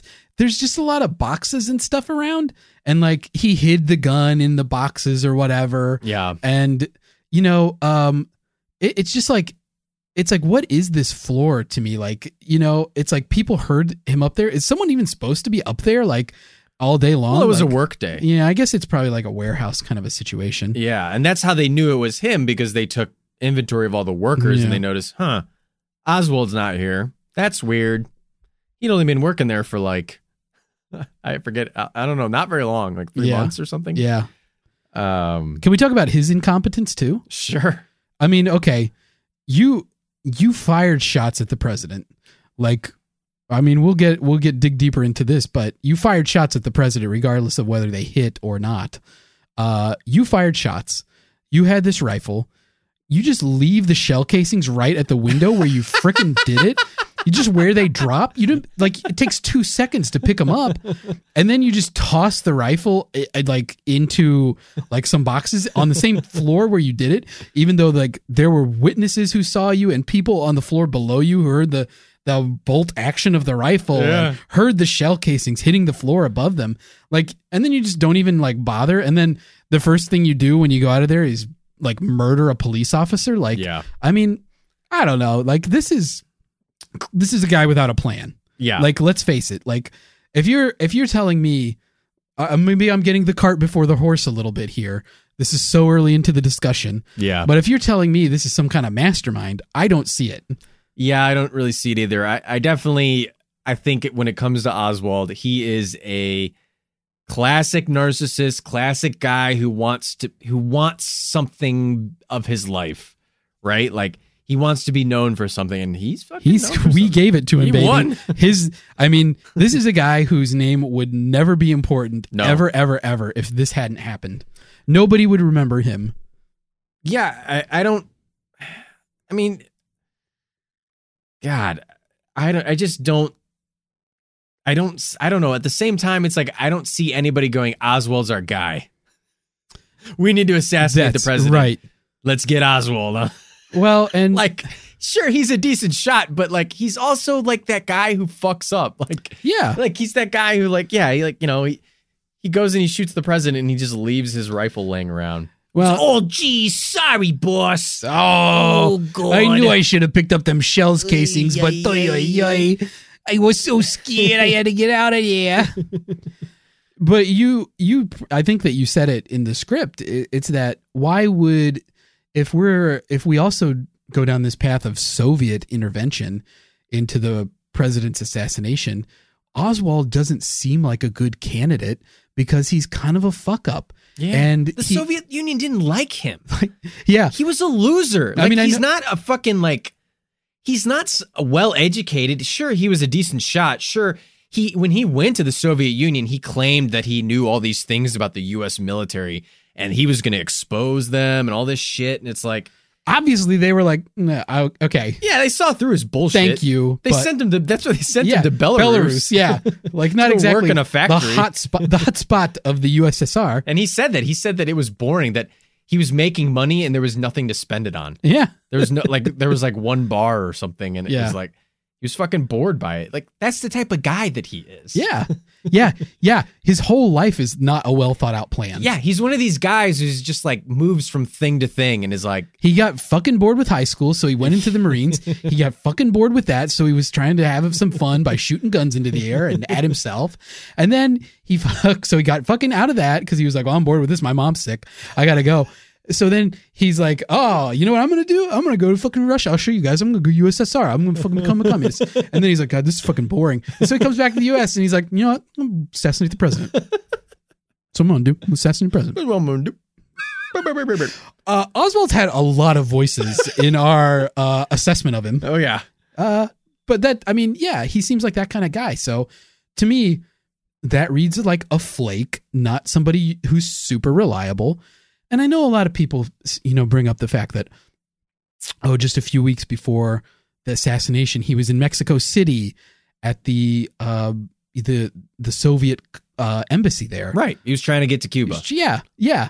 Like I, you know, people are like, well, that's. Cl-. I mean, he's probably getting his marching orders from uh, from the Kremlin. It's like I don't think so. It seems like, you know, it didn't work out in Russia. Well, Cuba seems like an exciting communist paradise. Yeah. Uh, so why not go there? So he just went to the closest embassy where he could get, and he went and tried to to defect, and it still didn't work. It didn't take. He couldn't do it. So then he's just like, hmm, well, so shoot the president. Yeah. And you know, I think the What- gun, Yeah. the gun that was used, it's it wouldn't be the best option. No, I mean It had a decent scope and all this, but, but you wouldn't use a clumsy bolt action rifle. You No. would use like you could have gotten like there was so many be- like even an M1 Garand you could have used to yeah, like There- it wasn't that far of a shot. Like he was a decent sharpshooter. yeah, Uh you know, he wasn't like a sniper. He didn't qualify for sniper, but he qualified he got marksmanship for he qualified as a marksman and he qualified as a sharpshooter. I don't doubt that he can make that shot. As much of a fucking loser as he is, as much of a weird murdering little dude, little scamp running around, precocious little murderer that he is. I believe that he could make that shot. I believe that that's the one thing he was competent at doing was making that shot. Because if I'm not mistaken, Art, the parade route took a turn Yeah. to get onto Elm Street, and right at the corner is the book depository. Right. So the motorcade had to slow down. Right. That And limousine they weren't going that fast to right. begin with. They're not going super fast anyway because this is still on the route. So they haven't gotten to the freeway yet. So they're not trying to accelerate out of the crowds yet. They're still slowing down through Dealey Plaza.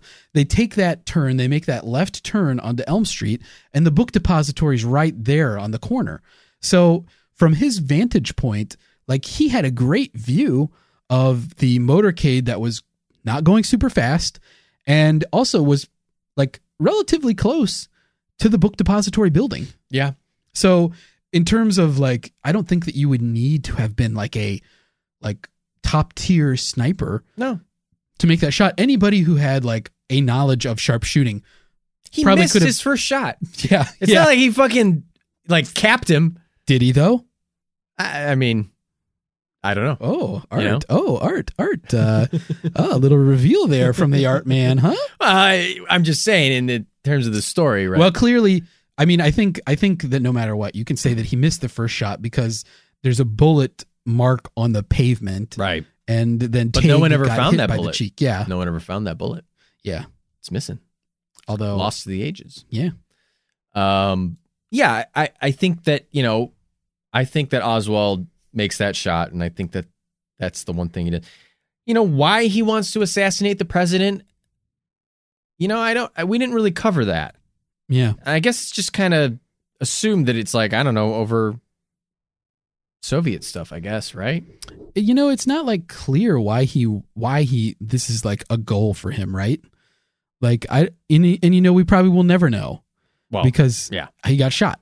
I mean, you know, I'm sure that if this had gone to trial, it probably would have come out of his mouth why he wanted to kill JFK. right. But because he gets shot, it like takes that away. So I think There's some more incompetence right there. Why would you bring the have you have you I mean have you I'm sure you've watched it. You've seen the video and the photographs It's literally like it is Jack so- Ruby just walks up and shoots him like Yeah. and and he's like and Oswald goes, surrounded. ah! He he's falls. he's surrounded by law enforcement.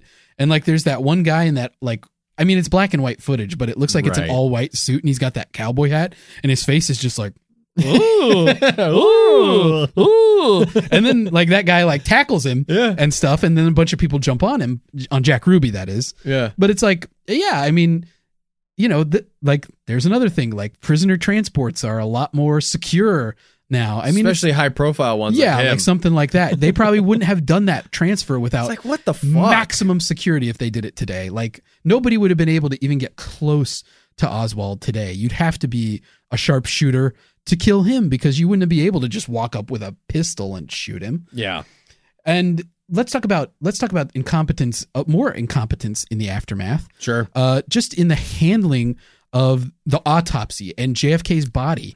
Like it's crazy to me that Yeah. the Secret Service comes in, even though the Dallas, like the coroner in the county, is like legally bound to perform an autopsy. The on Secret the Service president. were basically at the point where they were threatening to pull their guns. right, like they're flexing their muscle yeah, on like freaking hospital workers and doctors. I know. It's like just let them do the autopsy. yeah. And instead, they take it back to DC. They put the bring the body to Annapolis to do the the autopsy at the Naval Hospital, Right, and they ended up because with Kennedy was a Navy man. right, and they end up doing it with doctors who don't have specific. I mean, no offense to these doctors. I don't want to drag these Right. doctors. They did the best that they could, Right. probably. But they didn't. They weren't there. They weren't there trying to treat the president to help keep the president alive. They weren't there like inspecting him when he was still fresh.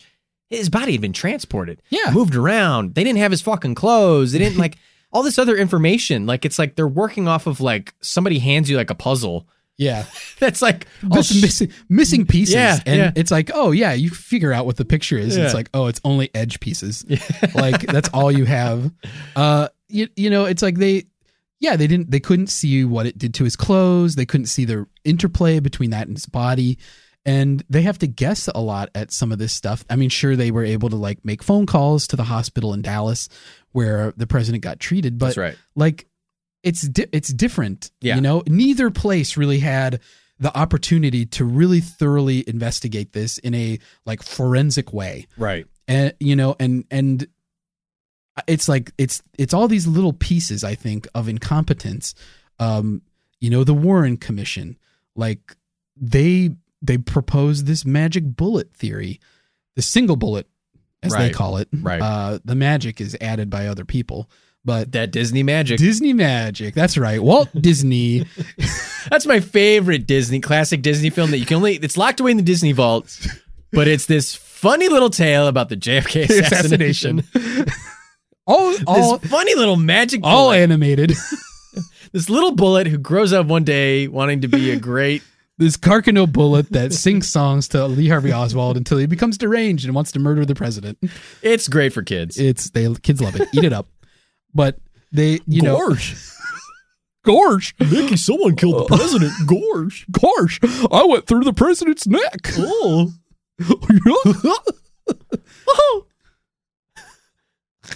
You killed the president. Oh. yeah. That's my best I can do. But they, there's the, the the like they put out this single bullet hypothesis. That's right. uh, and then they say that's it. But like, if we're being if we're being really honest, they didn't adequately support that, No. which leaves the door wide open for all this speculation. Yeah. If People they had- immediately are like, you're telling me a single bullet went through two men and like all this shit and like, yeah. Just to hear it, and if you look, I mean, dear listeners, please do look at the links that are going to be in the research. Yeah. Look at the pictures of the magic bullet. I mean, if you look at it, if you look at it just from the top, like a bird's eye view of the bullet, it looks perfect. Yeah. It looks pristine. Yeah. It looks like nothing happened to it. Right. And this is what they found on Connally's gurney when he was in the hospital. Now, if you look at it from the end, though, you can tell that it's squashed. It's been squashed lengthwise. It's missing some Hot lead style, of hot dog course. style. It's missing some lead fragments, which were found on. Con- See, Connally had a proper examination done Yeah, after he was because he stayed in Dallas Yeah. because he lives there. Yeah. So he he lives in Texas. So he got to the benefit of staying in the hospital and them doing actual forensics analysis on his uh, wounds and stuff. And I think Andy, you have again with incompetencies, you just have people making wild accusations all over the p- place, right? Like right. you have this isn't a secluded event. You have 500 some, you know, you have probably way more witnesses that they never even talked to. You have Connally walking around saying, "Nah, the first shot hit hit him, and, and then the second one hit me, and and you have like all these other witnesses saying like it was five shots. Oh, it was six. I saw someone over there. So you have all this misinformation going around, and so I think that kind of incompetency also, you know, I think adds fuel to the fire here. Yeah. Um, with this, and, and and then not to mention that then the the House Select Committee on Assassinations that uh, like reviewed this later.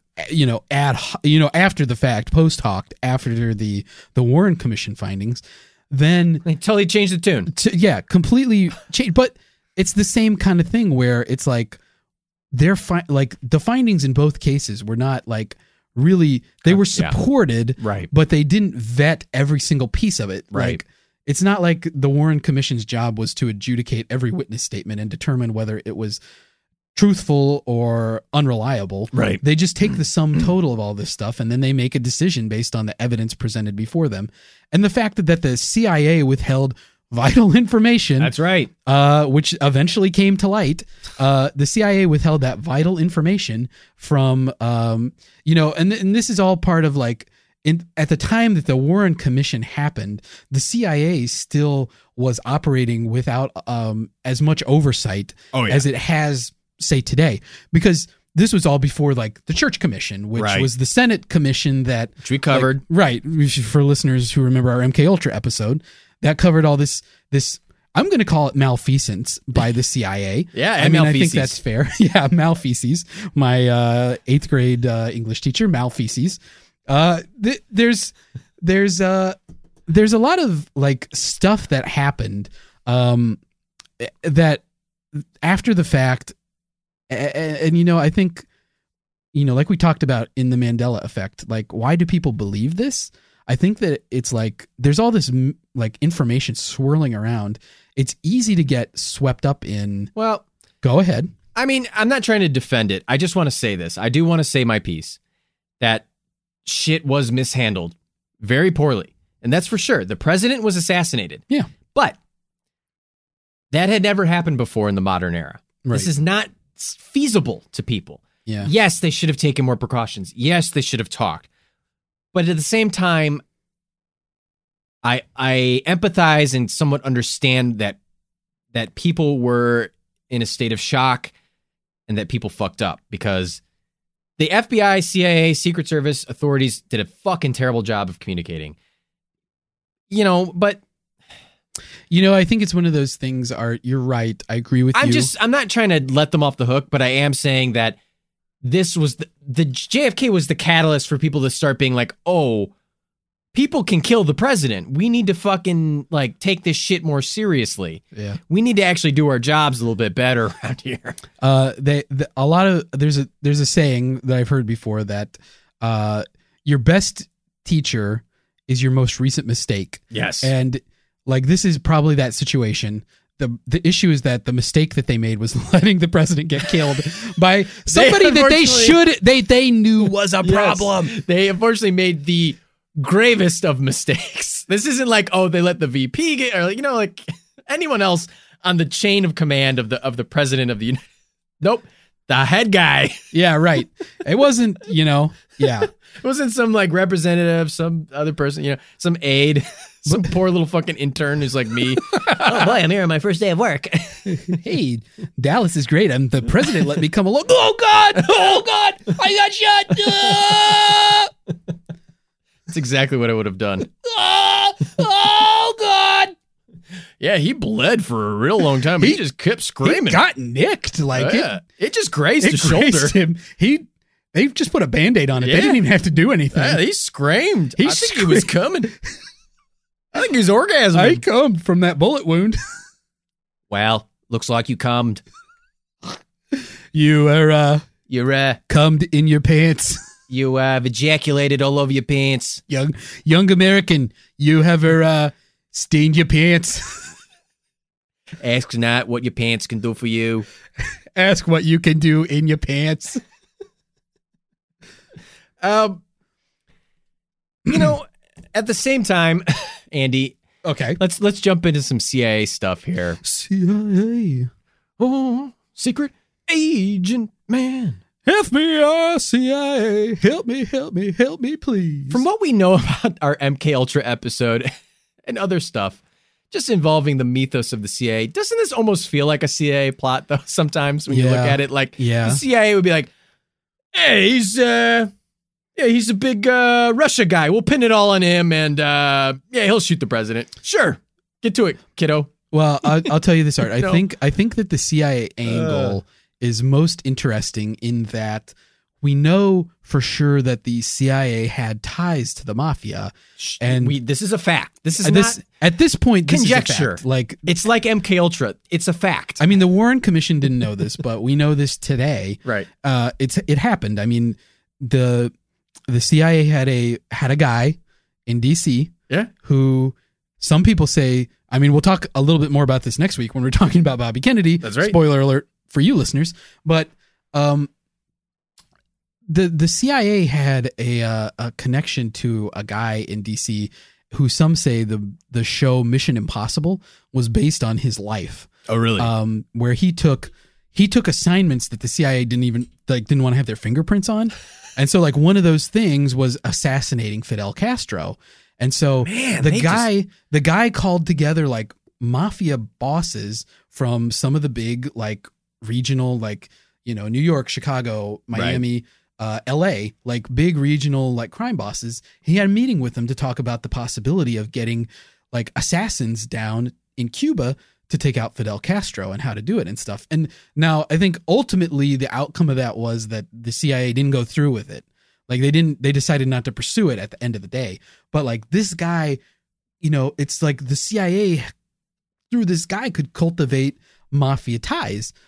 So I think if they wanted to go after JFK, like they how had the fuck. How the fuck did nobody ever assassinate Fidel Castro?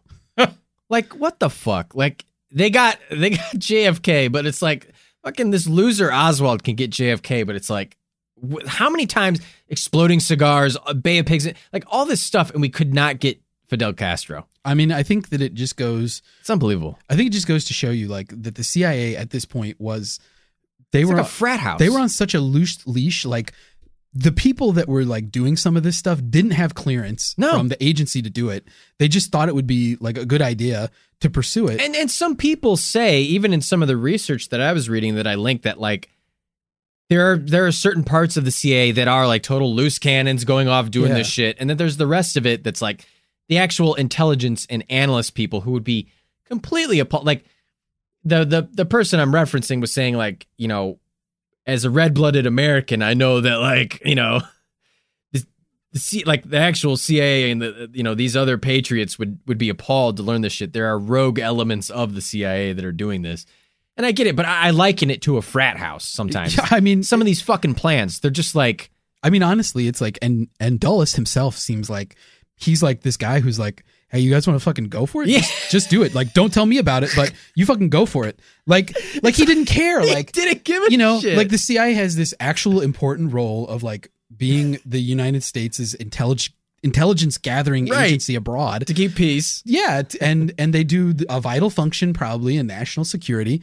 Then yet Dulles is also like, you want to work on that mind control shit? Yeah, I mean, like fucking go for Fuck it. yeah, dude. I mean, like, hey, Dude, these this fucking meeting never numbers- happened, but fucking go for it, dude. LSD, yeah, dig it. I'm totally fucking into it. I like the way you think. You're fucking cool, dude. Let's drug some people. Wait, wait, wait, wait, wait. You want the mafia to assassinate Fidel Castro? Hell fucking yeah. Whoa. Okay. We can't be involved, but fucking make it happen. Okay. You get what I'm saying? He's wink, like wink. Uh, he's like a modern day like uh startup mogul. Yeah, yeah. Like he's, I mean, it's like he's doing all this shady stuff. And it's like totally outside the bounds of the law. Yeah. And The I mean, Bay of Pigs fiasco. Now, obviously, some people say that the CIA said, well, Kennedy should have given us more military support. yeah. But it's like, how does the greatest military force, the greatest military presence in the world, how do we fuck that up? It's just so bungled. It's so is nuts. The thing. Yeah. I mean, the whole Bay of Pigs. We've is- done so many different invasions of so many different South American countries. and for some reason, Cuba, we're just like, oh, that my white whale. I, I mean, I don't know. I think that this is Call like, me Ishmael. I think that this is a point where it's like the, you know, the United States had this uh, policy, like it, it got this air of invincibility after, That's true. like you know, After we, we talked about we talked about the other another president who got assassinated, William McKinley, right. like the Spanish American War. I mean, that's how we ended up with like terror. That's how we ended up with Puerto Rico. right. by the way. Uh, like there, that happened at a time when the Spanish Empire was like barely stitched together, like crumbling. Right. Like we we had money to invest in like modern technology, and it just it wasn't even close. yeah, we had like badass rifles. we held we had out- like Yeah. semi-automatic rifles. yeah, exactly. essentially, and revolvers and things like this. Instead of musket Civil War era, like like like holdovers that because Yeah. the Spanish didn't have the the funds anymore to like like provide for this huge empire. right. And this is like way close to us, and it's way far away from Spain. Yeah. Uh, and these are people that don't even like probably the Spanish anyway. I mean, so like we did that, and that like is like America's entry colonial onto the world stage, right? Right. And then we go from there, and the next thing is the next big like military thing is World War One, right? Right. and we hold out of that Yeah. until the very end. So our We losses, yeah, we're we're We're we're, edging. edging, we're edging, and we come hard in Europe, and it Yeah, we but, but like we kind of come in the tail end. We're providing support, things are already sw- like it's, building up. think of it as a big old swinging pendulum Right. with two big knockers like just clacking together and this pendulum's already swinging this way and we just give it that little extra like jerk that it needs Yeah. to get over the finish Listeners, line. Andy's making a shake weight motion yeah with his hand. uh and then and, and then it's like the next big thing like that was the the war to end all wars right. I, I mean, and I'm I'm not saying this art to like diminish the the contributions made to these efforts that No. America did because they were great and there was many lives lost in That's right. pursuit of these goals. That's right. Uh, but at the same time, um, we're joining conflicts that aren't um, like our baby necessarily. Right. We didn't. This this isn't shit that was started by us or anything. It was just kind of like we're getting involved. We get involved because it's a threat in the in the we see it as a threat in the whole world. Some other conspiracy theories involved with all these things we're discussing. Right, right. Maybe we'll uh, get into the sinking of the Lusitania on another episode. But uh, at any rate, um, then World War II comes. We hold out of that too for That's right. a while. We don't, you know, We kind of got involved towards the end. we talk about uh, the the Umbrella Man, like Joe Kennedy. Before World War II in the late 30s, he was the U.S. ambassador to the United Kingdom That's right. and he was preaching appeasement rather than directly confronting Hitler. And then eventually we have to join the war. And, you know, again, it's one of those things where it's kind of at a it's kind of at a fork in the road in Europe. Now we were providing arms for. Right, right. I mean, we For were all the Allied like, forces, but- supplying the allies, but we didn't physically become involved with our own We didn't like, sacrifice our own soldiers, Uh, in the war effort for a little while. And so then we come in and, you know, it's like we, unlike a lot of the European powers, we've certainly like had an opportunity to build up our forces and we have good technology and, and all that stuff. And a, a big country like that wasn't directly threatened all the time by Germany or Japan. I mean, obviously, you know, the bombing of Pearl Harbor is a direct threat, but Right. um, and then you know we we had the we got to the nuclear bomb first, so that's how we end World War II. Right. I mean, like Europe is a real coalition type of effort, and then in the Pacific theater we just dropped the atomic bomb, Yeah. and that's how we end that. Yeah. Yeah. I mean, so I don't know. I think there's this there's this like while very powerful, like there's this aura of invincibility. Right. We felt American like armed yeah, forces. we we were like we have the best goddamn military, the best everything. And I think if anything, like Bay of Pigs in Vietnam showed, it's not always the case. Right. We kind of got knocked back on our asses a little bit. Yeah, like we- tough. Like we should we should not have been involved in Vietnam probably Right. at all. Right. Like there was very little reason. You know, there was all this fear about communism, and so they wanted to stop communism. But we could have easily gotten out of that way, way, way before anything else happened, before the Gulf of Tonkin, and it probably wouldn't have even it wouldn't have even been a blip. Like the Right. French, the French were gone. right. They got out. Yeah. Why were we still there? Yeah, we were like, oh, hey, we'll take this over. Um, yeah, and I mean, I think it's kind of speaks this speaks a little bit to the, some of the conspiracies. You know, JFK didn't want to be involved in that kind of stuff. Yeah.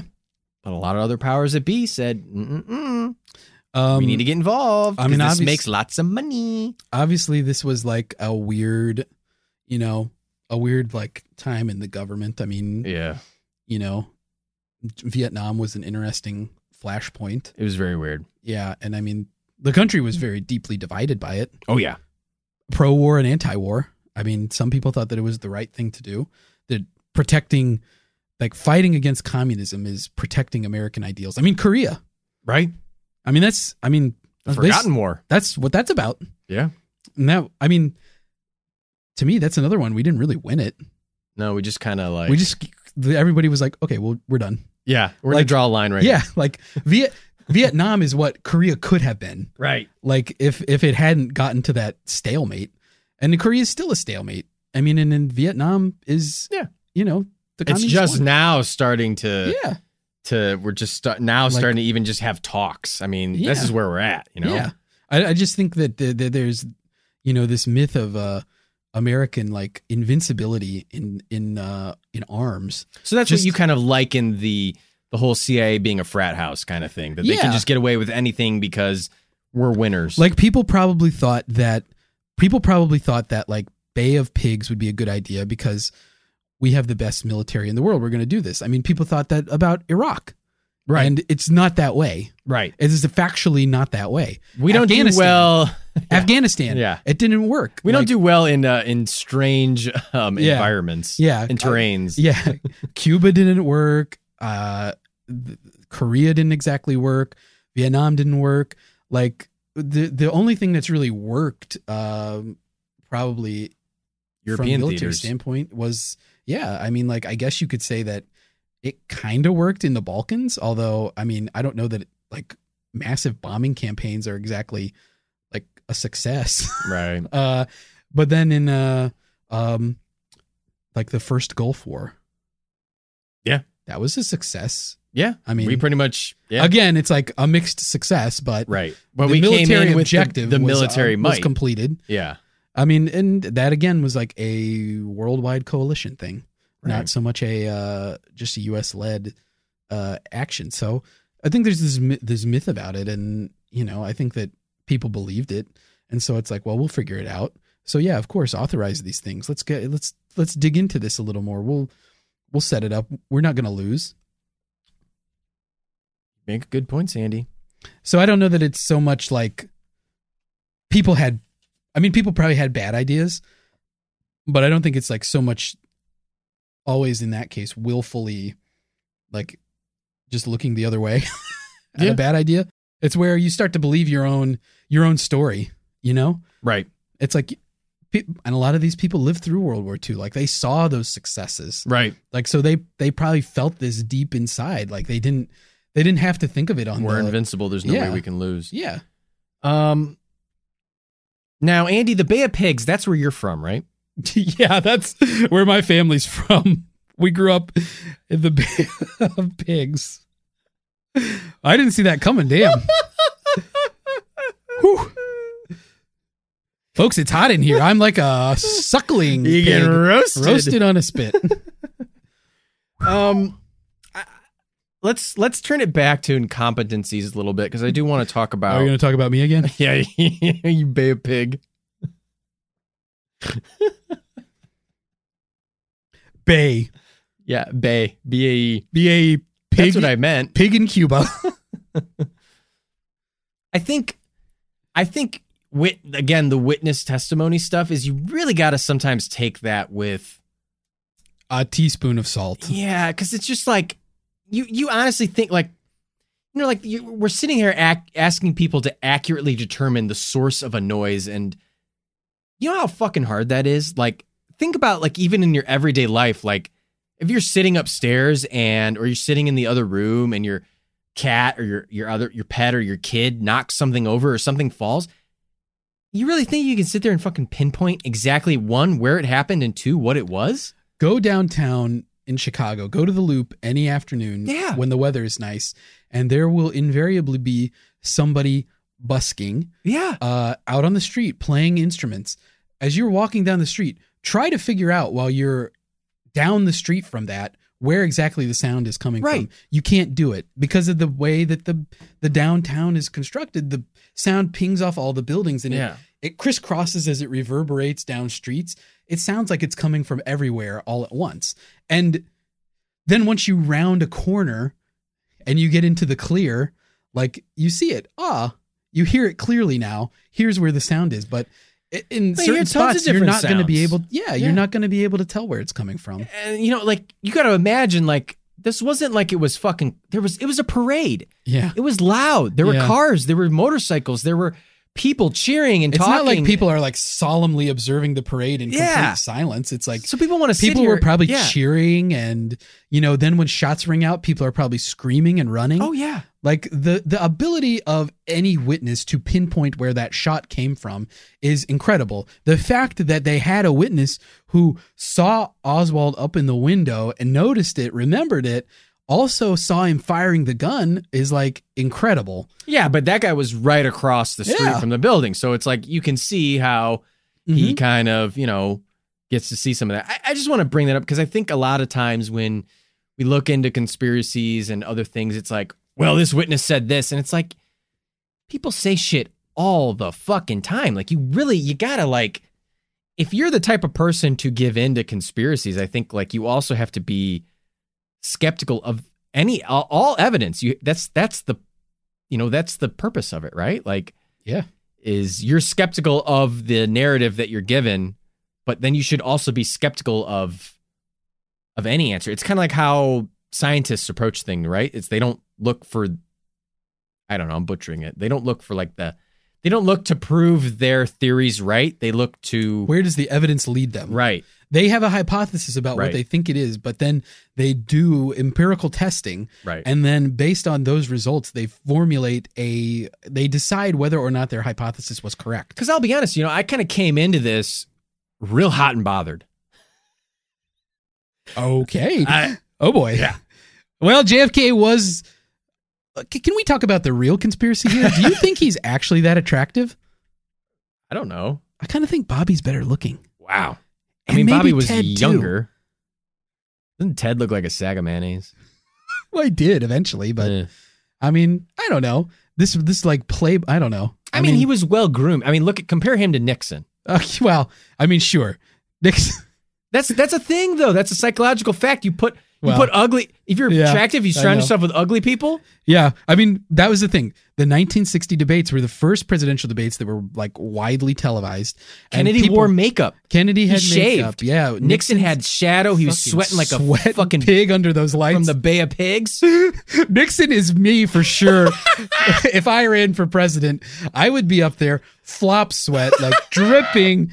I would have makeup on though because it's modern, but the makeup would just be like running. I would look like a like a sad clown, like a like a like a homeless clown who's been a long time alcoholic. oh God. And uh yeah, no, I mean Nixon and Kennedy, they couldn't have been a starker contrast in the television and art. I'm going to say this up front uh about that. Uh another Simpsons gag that I think about is when Homer and Barney go on the tour of the Duff Brewery and uh they show like a video clip of uh the 1960 presidential debates and it's uh Kennedy declaring his love for Duff, and uh, Nixon says, "Ah, yes, I would uh, also like to express my uh, fondness for that uh, particular brand of beer." and and uh, Homer goes, "That man never had a Duff in his life." It's a good bit. so, I mean, like that's that's that's the that's the whole thing in a microcosm. That's right? the Like- narrative. But like people believed Kennedy. Like Kennedy was the anti-Nixon oh yeah, in that way, just because they they couldn't have appeared more different. that's right. So he didn't he didn't have to work as hard. Yeah, Um, but what I was trying to say is that I, I came in here kind of ready to accept a lot of crazy stuff, but then I kind of started digging into the ballistics, and this is where we get into the hard evidence. Oh my god, this ballistics evidence. Isn't it isn't it absolutely insane It's that it took so y- many years for this to be thoroughly tested like this? Well, I mean, I don't know how long ballistic gelatin has been around that simulates human flesh, but high speed cameras, all these sorts of things that they use. Um, But yeah, I, the ballistics evidence, listeners, truly, you, you should watch the documentary because Let's take a listen. moment. I, I uh, I like to be skeptical, but when it comes to hard fucking evidence, like stuff that you know you can see with your like, it's tested, it's scientific. It really fucking hammers home. It's compelling. It's compelling. All get out. And let's let's take a moment and just say that the thing that we referenced is a Nova episode, and this is why funding for public television is so vitally important right. in this country. Uh, folks, if you don't support public television, I urge you to run out and donate to your local station. Wow, Andy, big fan of Sesame Street. this is a pledge drive. uh, Sesame Street is now on HBO. Art actually, oh, it is. yeah. Oh, they own it completely. Yeah, the public television has the rights to still show some episodes, but Oh. HBO actually owns it because it was going to have to go off the air if it was on public That's right. I do remember that Did not have funding. Um, and that's why now there's so many tits and swearing in Sesame Street, right? yeah, yeah. I mean, Almond Alma knows. no, go ahead with that. I want to hear where this ends up. I don't know where I was going with Uh, it. okay. Elmo wants to smoke crack. yeah, Big Bird is a pimp now. yeah. And uh Grover's or well, who's the one who lives in a trash can? Oscar the Grouch. Oscar the Grouch, that's right. Um Nothing changed about his character. man, what what other I think maybe we should maybe move into um Should we talk about the the mob. the mob? Yeah. Okay. You have any blanket statements you want to make before we jump in? On the mob? Well, I mean about the conspiracy Oh, the mafia conspiracy. or the mob in general, I guess. like I'm going to say this. I think that I think that the mafia probably had more of a reason to assassinate Kennedy than the CIA. If I'm being honest with you, Art, I actually agree with while you. I think that the CIA probably like here's where I am. I think that the CIA angle, the CIA to the mafia, like I think that connection is like pretty interesting. yes. And I think that the mafia had some extra motivation to maybe put out this hit on Kennedy. But I don't think that, it, to me, it's not very compelling that the CIA would want to assassinate Kennedy. Like their reasons for doing it, to me, just aren't sufficient. Now, I know we just talked a whole bunch about how the CIA can be kind of a loose cannon. Yeah, and they think they're invincible. This is a bridge too far for me, in my mind. The mafia saying it is a bridge that's not quite as far Right. but I almost feel like I mean, like okay, it depends on it depends on how you view it, I guess. If you think that Oswald was the the fatal shooter, the lone gunman, like the connection the connection to Oswald just seems like tenuous at best. yeah. But if you think that there's another shooter on the the grassy knoll, then I mean maybe this is a mafia hitman. But I think as we're gonna discuss, and I might be revealing a little bit much here. Um Take before put your my pants back oh on. you boy, sorry, sorry, sicko. sorry. I came from the Bay of Pigs. It's fine there. Uh, if if if you, I personally am not a proponent of the second shooter theory. Okay. So, I personally am coming out on this that I think Oswald acted alone. Right. Uh, more on that in my verdict. Uh, but if you if you think Oswald acted alone, that c- connection to the mafia isn't totally compelling to me.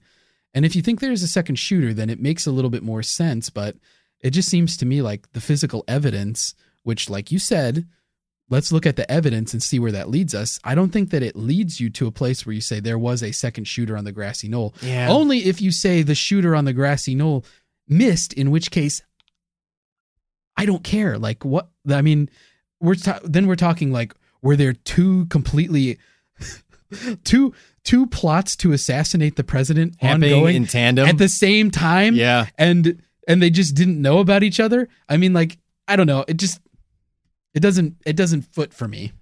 Yeah, but I, I think that I agree with you. I think the mob has the most to gain and the most motive because it's that is a law of Yeah, of the mafia that you don't double cross, sure. even though they all do it.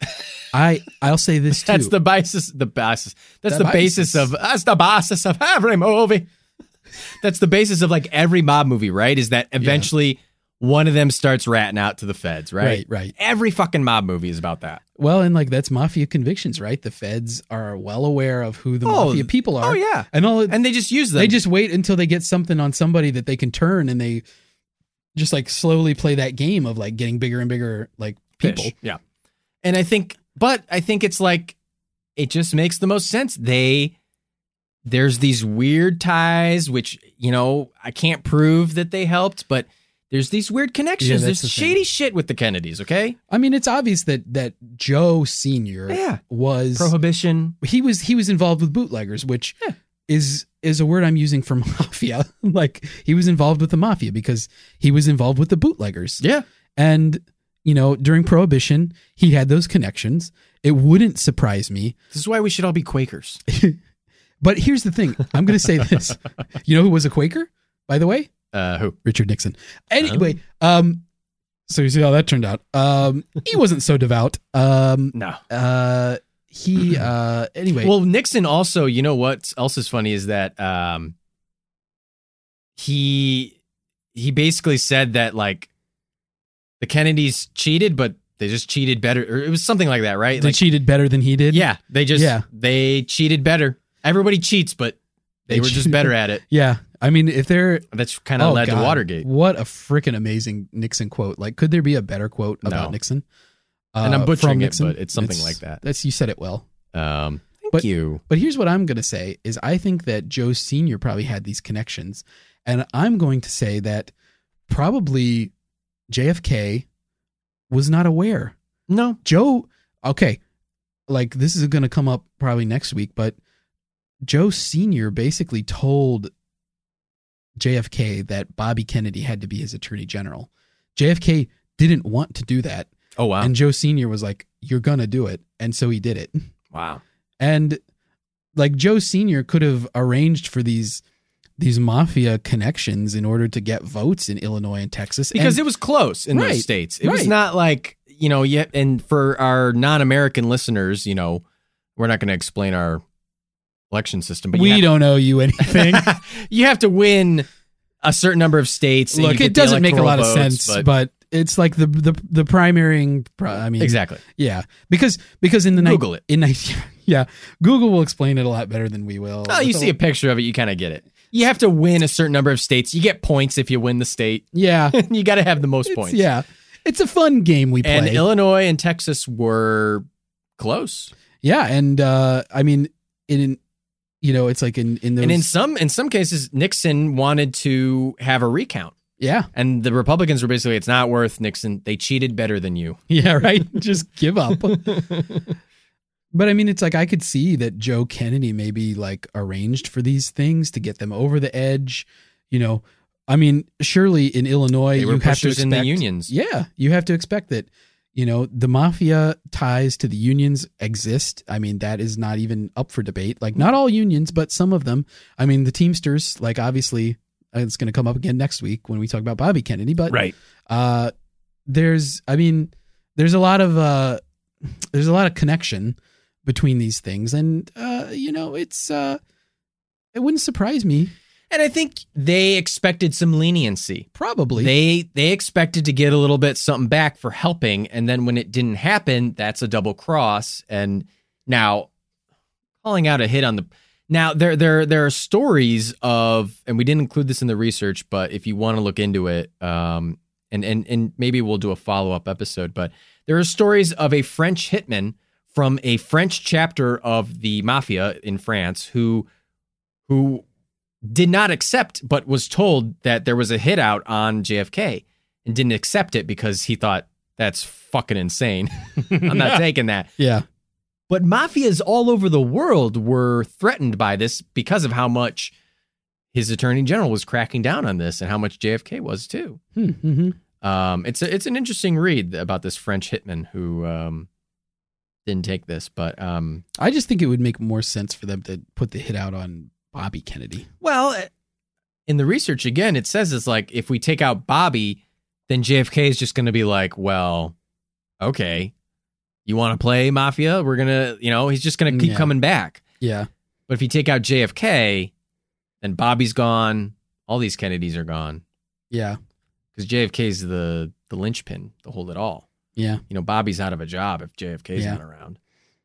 Yeah. So I kind of disagree with you there, Andy. But at the same time, the idea of putting a hit out on the president of the United States, I don't put it past the mafia, but if and if there's anyone who knows how to carry out assassinations, it's the mob. They do it all the time. Yeah. It's they should- literally a part of they their should job. be able to do it, uh, especially with a thing that was so bungled. Like they probably were like, "Oh, this is working out great." Like there's no oversight. I Security is really poor. you don't know how many people they had on the payroll either. Mm, that's true. What if they had some cops on the payroll? What if they had some crooked Dallas cops or Yeah. crooked Secret Service agents? I mean, I wouldn't go that far, but Hmm. that's you got to be pretty damn vetted. I think. I don't know the. I actually don't know the process back in the '60s how vetted you have to be to be a Secret Service agent. So But hey, once you get in, that's true. Um, but I Mm. think, you know, if there's anybody that knows how to do that, it's them, yeah, right? Now, uh, other people feel this way as well. Uh, Robert Blakey um, feels that feels that the mob probably conspired to kill Kennedy yeah, in some way. Uh, You got this. It's almost like there's this weird amalgamation where they're working for the CIA, but maybe the mob. There are people who are saying that, well, Giancana was working for the CIA, but he was actually double crossing them, taking their money and not doing anything they wanted him to do, yeah, yeah, right. which makes sense. But yeah, uh, a very mafia thing to do. uh, I don't know. You've got this weird, um, you've got this weird amalgamation of things, and the thing that I don't understand, and I want to talk on a little bit, is Jack Ruby. We haven't touched on Mister Ruby. right. He's obviously a nightclub owner. Yeah, Let's be honest. Probably had mafia connections because if you own a fucking nightclub, yeah. Come on. Now, why would Jack Ruby walk up and shoot Oswald? Why would he fall on the sword for this? Jack Ruby's the big question here, right? Why would he do that? Yeah, it's He bizarre. claims he didn't. He claims he was angry and that he didn't want Mrs. Kennedy to have to go to a trial where she had to relive all this. right. Okay, I get it. It's an extreme way to deal with that feeling. yeah, could have written a letter, buddy. right. I mean, Um, but what if he has all these mafia connections? Why would he go? Why wouldn't they just get a real hitman to kill Oswald? Why wouldn't they get a crooked cop to? uh, You know what I'm saying? Like poison his food, do something else. Why? Oswald didn't have to die so publicly. yeah, if the mafia was going to do it. Like if they hired Jack Ruby, Jack Ruby did a poor job he did a because fucking terrible job. Oswald could have just died in prison. Why would Jack Ruby give up his entire life? Why would he give up his business? Why would he? Yeah, he got. I mean, he got. He did it just to get captured. He got he spent his life in prison and then was put to death. Yeah. Like, I mean, this is Texas. You're not getting out alive on that one. you know and i just that that's the loose end for me i don't get it i don't understand why he would do that Jack Ruby's a, is a bizarre thing, and I agree with you. I, have mean, no I think this is it. why the mafia thing makes the most sense of all the like like associated conspiracies that a mafia connection seems to be there. But I mean, the mafia to Oswald, the mafia to Jack Ruby, like like the way that it was done and everything and handled, like it just is so sloppy. Like, and maybe this is just the way the mafia is like handling things right but I just don't know. Like to me, I I don't know. Like I'm not sure that it's that. It doesn't like hook me enough. right Like it's interesting, and I think that there's some weird connections there, and I definitely think the mafia had a motive yeah for making something like this happen. But I don't know. It's like it's the people involved that are actually pulling the triggers. That it's like if that was what they went after, like why those people? i could like- see them getting oswald somebody actively surveilled by the FBI? Because then you just right. basically set yourself. maybe they up. didn't know that But I mean, it's like you set yourself up. It's like, oh, uh, you, I have this assassin. I'm gonna have to assassinate my assassin once it's over. Like, why set yourself up for that? yeah well i mean i don't know that's kind of maybe they didn't think about that that's kind of what they do though But at the same time, it's like, why wouldn't they get a hitman they could trust? That's exactly it. Like you, why not use one of their guys? Yeah. Because I mean, to Maybe me, they did. you said it. Maybe they did. you Second said it though. They have experience with this, right? Right. I mean, well, So- you're asking me like, You know, you're Italian, so they have experience. watch any mob movie. It's it's that's what they do. So they, I mean, like They pres- kill, they whack them. Yeah, whack a mole. Whack whack whack. So the mafia has the expertise. Donald, you gotta go kill. whack, whack, whack, whack, whack. Uh, so Gorsh. you shot him in the head. Gorsh. Gosh, he's dead. Kill shot. Yuck. Execution style. So, I mean, like you said, the mafia has this expertise in doing stuff like this. D- this does this seem like it was handled in an expert way? Like to me, it seems more amateur than expert. At the same time, Andy, I mean, I mean, it botched worked. things happen. Yeah, pigs. yeah. The the greatest military in the on the face of the earth botched an invasion. I I understand that. I mean, I get where you're coming from, but I just it seems like to me, like I said, this connection to like the connection to Jack Ruby is all on like mainly like suspicions or uh you know because of his profession or whatever. And with Oswald, it's like, well, he maybe had something. Like Oswald is very tenuous to the mob. And to me it seems I could see the mob approaching him and saying like, "We're gonna give you a ton of money. We're gonna do all this stuff. We're gonna make you." Anyone coming up to Oswald and telling him that he will have power, I'm saying I'm wagering a bet Oswald takes that deal sure, anytime. I would say so. Yeah. But I also feel like Oswald could have arrived at that conclusion on his own without somebody telling it to him. Right. Anyway, um, Andy, I want to ask you a question, and this is a weird one. I don't want it to sound insensitive. Okay. Wait, of insensitive is where you're from, right? I already told you yes. No, no, no. Do you think the Kennedys brought this on themselves? Um, Do you think that they and I I don't want that question to come off as insensitive, but do you think they brought this on themselves? Do you think that they I mean Kennedy I think was trying to do good. He wasn't a perfect president. He did things that were wrong. He there was um there's a story about how like some Native American land flooded because of and Kennedy said to like build the dam and then he's like, ah, we'll give him some funds to help him relocate. You know, he's done other things that aren't that, you know, he, he cheated on his wife. He had mistresses. He had a drug addiction. wait, he cheated on his wife? he, he had a lot of female friends. Uh, there's things, but I think in general, most of his policies, modern day folks kind of look back and kind of say, you know, in general, he was a pretty decent guy. The policies he was trying to do. Um, not everything, but do you think that what is it? Is it, did he bring this on himself, making enemies with the wrong people? Did he I don't know. Was he just trying to do the right thing? Was he innocent in this and everyone else it just kind of it's just too much. You know? There was just all this pressure on him as a man. Um yeah. he was this war hero. Uh his boat sank and he kind of survived and helped his um helped his crew and stuff. I'm butchering that that story. You can look that up. PT 109. Yeah, it's kind of neat. Um, but you know, like, there's just all this pressure on him as a man. But then, like, you know, Harvard grad, all this stuff. His father is telling him what to do. He's like, you gotta be, you gotta be great. And it's like he's stuck in this position as the president, or he's like in this position as the president. Just keeps moving up the ladder. Maybe before he was, maybe before he learned the game a little bit better, because he was only a senator for how long? Not too long.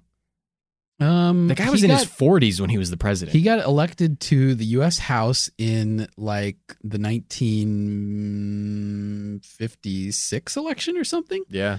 And then I think he got elected to the Senate in 58, which gave him some like national prominence. And then in obviously 1960, he won the presidency. I mean, I mean, I might be off. It might have been like 54 or Yeah. something when he got elected. But I think that I think even his election to the House was to fill like an expired, like an unexpired term, right. like a special election. So I don't, I don't know how long he was even in the House of Representatives Well, you know, offhand. what do you, what I mean, what do you make of that? Do you think Kennedy brought this on himself? Do you think the Kennedys, I'm, I'll say the Kennedys, brought this on themselves by being kind of too power hungry, by climbing up that ladder before they could fully understand the game? I, I don't think that that's fair. Yeah. because I think that ultimately the puppet master behind some of these things is is Joe Senior, Yeah. and he was in the game for a long time. He knew what he was doing. I mean, he I I don't know that did they bring it on themselves? Maybe a little bit. Like I mean, at the end of the day, like I think that they were trying to do the right thing. JFK was. I'll say maybe maybe I'll say that JFK was probably trying to do the right thing in most cases, um, and his dad, I mean, was probably not all the time trying to do the right thing. He was trying to do the ambitious thing, and that made it may have caused problems for JFK. But I don't know that it's like JFK's personally culpable for someone assassinating him Right. that he brought that on himself. I mean, I think that maybe there are some the Kennedy family had some some situations that were like that they made things worse for themselves, but like at the end of the They day, had a lot of enemies. at the end of the day, like the legal apparatus of the United States going after organized crime shouldn't be seen as Right. like, oh, you got assassinated because you went after organized crime. Like I don't think that's a valid Right. a valid reason that you know like that almost makes the mafia like it makes them blameful but right. it doesn't it almost like gets them off the hook in a way you know what i mean like you're- Yeah. you're I'm not almost trying to say that. I'm just trying to entertain this question, you know? yeah you're almost saying like okay mafia sure you did it but you couldn't help yourselves That's what you guys do. jfk was such an asshole to you like you had to kill him we get it he Well, I mean, to die you know, they're just making lots of enemies. Yeah. Um, sure across the board. I mean, there's the theory of it's Cuban exiles, all these other people. Um, Yeah, I mean, I, I think, like I said, they didn't. He didn't make things.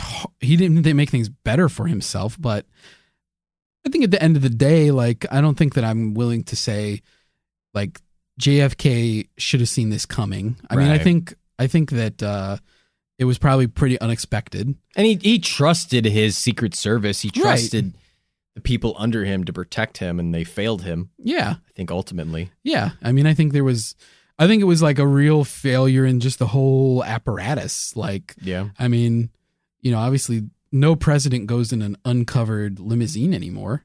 And if they were going to, it would be like nobody would be allowed in any of the buildings along the route. No. Like, and the crowd would be metered and people wouldn't just be able to show up. Like, they would be very tight. And there would be undercover agents dispersed all throughout the crowd. Yeah. I mean, Yeah. Yeah. I mean, I mean, Reagan even got shot, Yeah. you know, and that's it within like the last 30 years. Right. Well, much more than 30 years, Andy. Is it? Has it been more? uh, More It's- 40 years now? 20, 20 years to get to 2000, another 10. When do you get shot? Jeez. 40 years. Jeez. Okay. You weren't that far off. You 10, Well, anyway, you're 10 years off. anyway, uh, anyway, whenever Reagan got shot, 10 years ago. It's 1990s. but it's like you know, then I remember reading something about like uh, George W. and Laura Bush going to dinner at one of their friends' houses when he was president, Yeah. and like the Secret Service had to come in like weeks before, Oh, yeah. and they made like detailed maps of the house and like they set up all this recording equipment and like cameras and stuff and they went into like the neighbors houses and stuff like i mean it's crazy now The president is never alone now. yeah yeah He's he can never, he, be al- he has n- no, none. the only time he can be alone is at the white house and even then it's like he's not really that alone Yeah. because there's somebody right outside the door Right. Uh i mean it's and then it's like that for the their entire lives like they have secret service forever like so that extends beyond you know um No, and I think I agree. I, I don't necessarily think that Kennedy brought this on himself in any way. Um, Hey, you want an interesting fact yeah, what's that? while you're mulling this over? Yeah. You know that um like LBJ died in like like 74 or something, Right. like of a massive heart attack. Yeah. So he hadn't been out of office very long. And at the time, he was the only living ex-president. So when he died, Nixon was the only president or ex-president alive. oh wow, Isn't that weird? that is weird. Like when you consider that like now there's like five like there's the current president plus like four ex-presidents that are still living. Yeah. Like he was the only only Carter's person. still alive, right? Carter's still alive. Yeah. Yeah.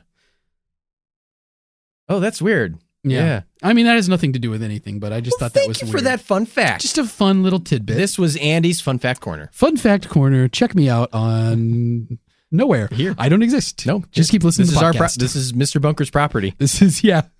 I don't own the rights to the corner. he has the corner. Uh, anyway, you were saying bringing bringing it on himself. No, I don't, I don't think so either. And I, I think that maybe. Okay, so you brought this up for no fucking reason. Nobody believes it. Well, I don't. I just want to fucking throw it out there.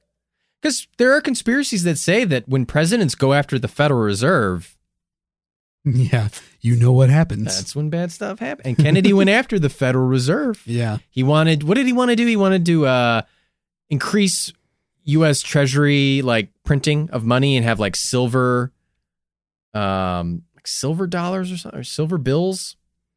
He wanted to increase the uh, to decrease the debt that we have to Mhm. the Federal Reserve and um, um, increase U.S. Treasury spending or U.S. Treasury he wanted to print more money. Yeah, um, rather than borrow it. So, you know, I don't know. Um, that's that's that's an interesting thing, but the, those kind of all have like a lot of loose ends. It's like, yeah, he went after the Federal Reserve. Yeah, okay, That's one of those classic things where it's like he did do that, and Yeah. then he did die. yeah. So what? What's the connection? I don't know. Just saying, it's interesting. Like, there's a lot of stuff like that in this, Yeah. especially with Kennedy, because, like you said, it's like the granddaddy of conspiracy, modern conspiracy theories, and and there's just so many more th- theories that we didn't even touch on. yeah, anything that anyone can think of, and I mean, most of it is just like pure conjecture. Yeah, and there's one that involves like George H. W. Bush. There's one that involves the Israeli government. Yeah. there's all and there's there's just so much um i think we've covered most of it we haven't really talked about um lbj Yeah. is there anything you want to say about mr Lyndon BJ.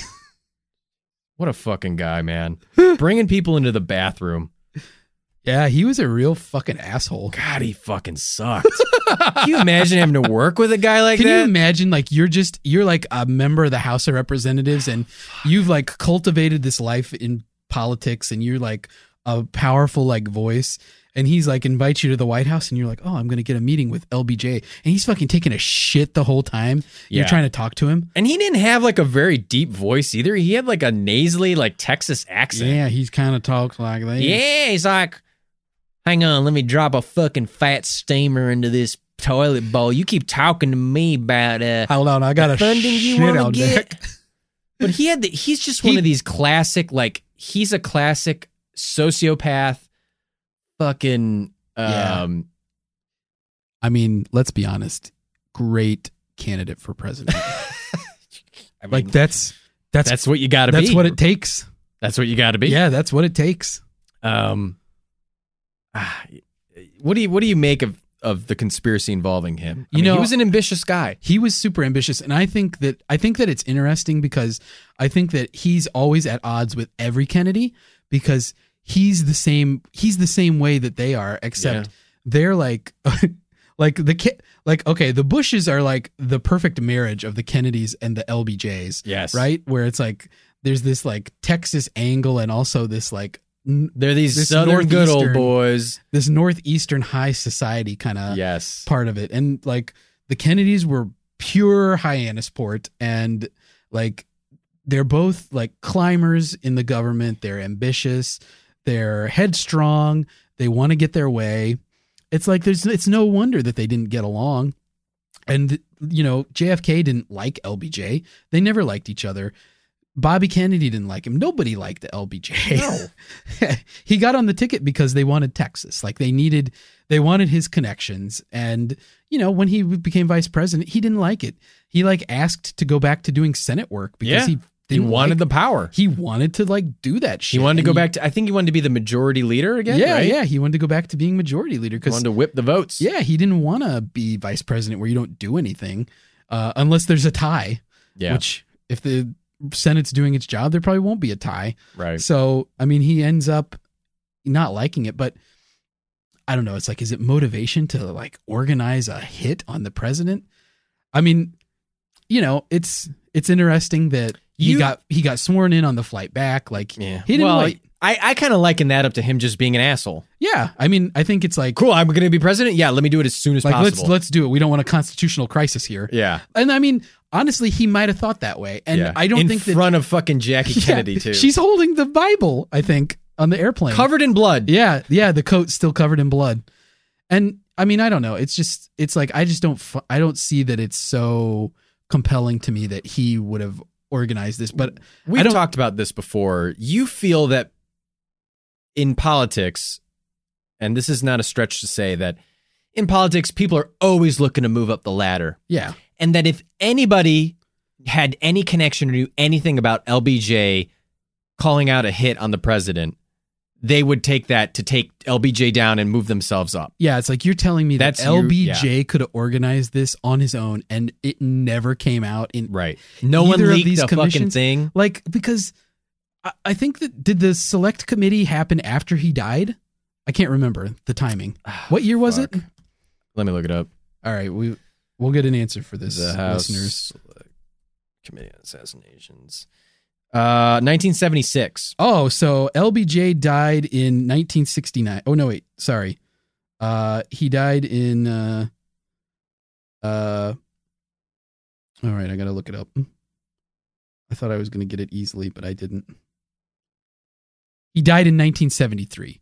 Yeah. So he was already dead for years when the select committee. You would have been scot free. nobody had any reason Yeah. to protect him still, right. other than the legacy of the former president. But if you didn't like him that Or- much, If LBJ had secret technology to put invisible bomb collars on anyone who knew anything about his hit on the president, which is my theory. Ah, aha, Art's hot take corner. Mr. Bunker, are you listening to this? No, I and I think sometimes I disagree with you when you bring that up, okay, thank you. but at the same time, I appreciate your candor. Well, I, I you always just assume that, and I, I agree with you that I think most politicians are power hungry sociopaths. I think you have to be. you have to be There's a there has to be in business and in politics. That's what you got to be. You need this angle of narcissism because Oh, if- yeah. because if like humility doesn't always benefit you in those cases. No. And I mean honestly humility is probably a a a characteristic that I admire a lot in politicians, but I mean it's very it's, rare. It's not I mean cuz you have to want it, right? Yeah. You have to ask to be elected. They don't just pick you out of the blue. You have to look at the situation and say, I can do this better. Yeah. Yeah. So there's a good deal of egotism. But I think in this case, you're right that with with LBJ dead, there's no fucking reason to protect him anymore, and no one had anything to say about him. And LBJ was an asshole. Yeah. Like people People would have would have fucking when he was alive, Buried him. when he was alive, people probably were afraid of him. But when he's dead, who fucking cares? Like, just you could be like, yeah, that guy fucking shit on everything, and like, yeah, he killed Kennedy. Yeah, for sure he did it. Like, I think if somebody had even a remote like opportunity to throw that out there, and I mean, I know that the mistress like said that because that party was like the night before the yeah. And the in, in attendance was him, Richard Nixon, and, J. Edgar Hoover and J. Edgar Hoover, Yeah. and it's like okay, yeah. I don't know. I don't know. It's like I mean I know that Hoover was no Kennedy Kennedy's fan Yeah, himself, and you know Nixon for sure wasn't. But it's like I mean to me, those people wouldn't have done that. They would have. They wouldn't have. I don't think that it. I think that people like that. It's not satisfying to like have somebody murdered. It's satisfying to like bury them on their own. yeah, to So, like- win the election. So like LBJ was probably like beat them out.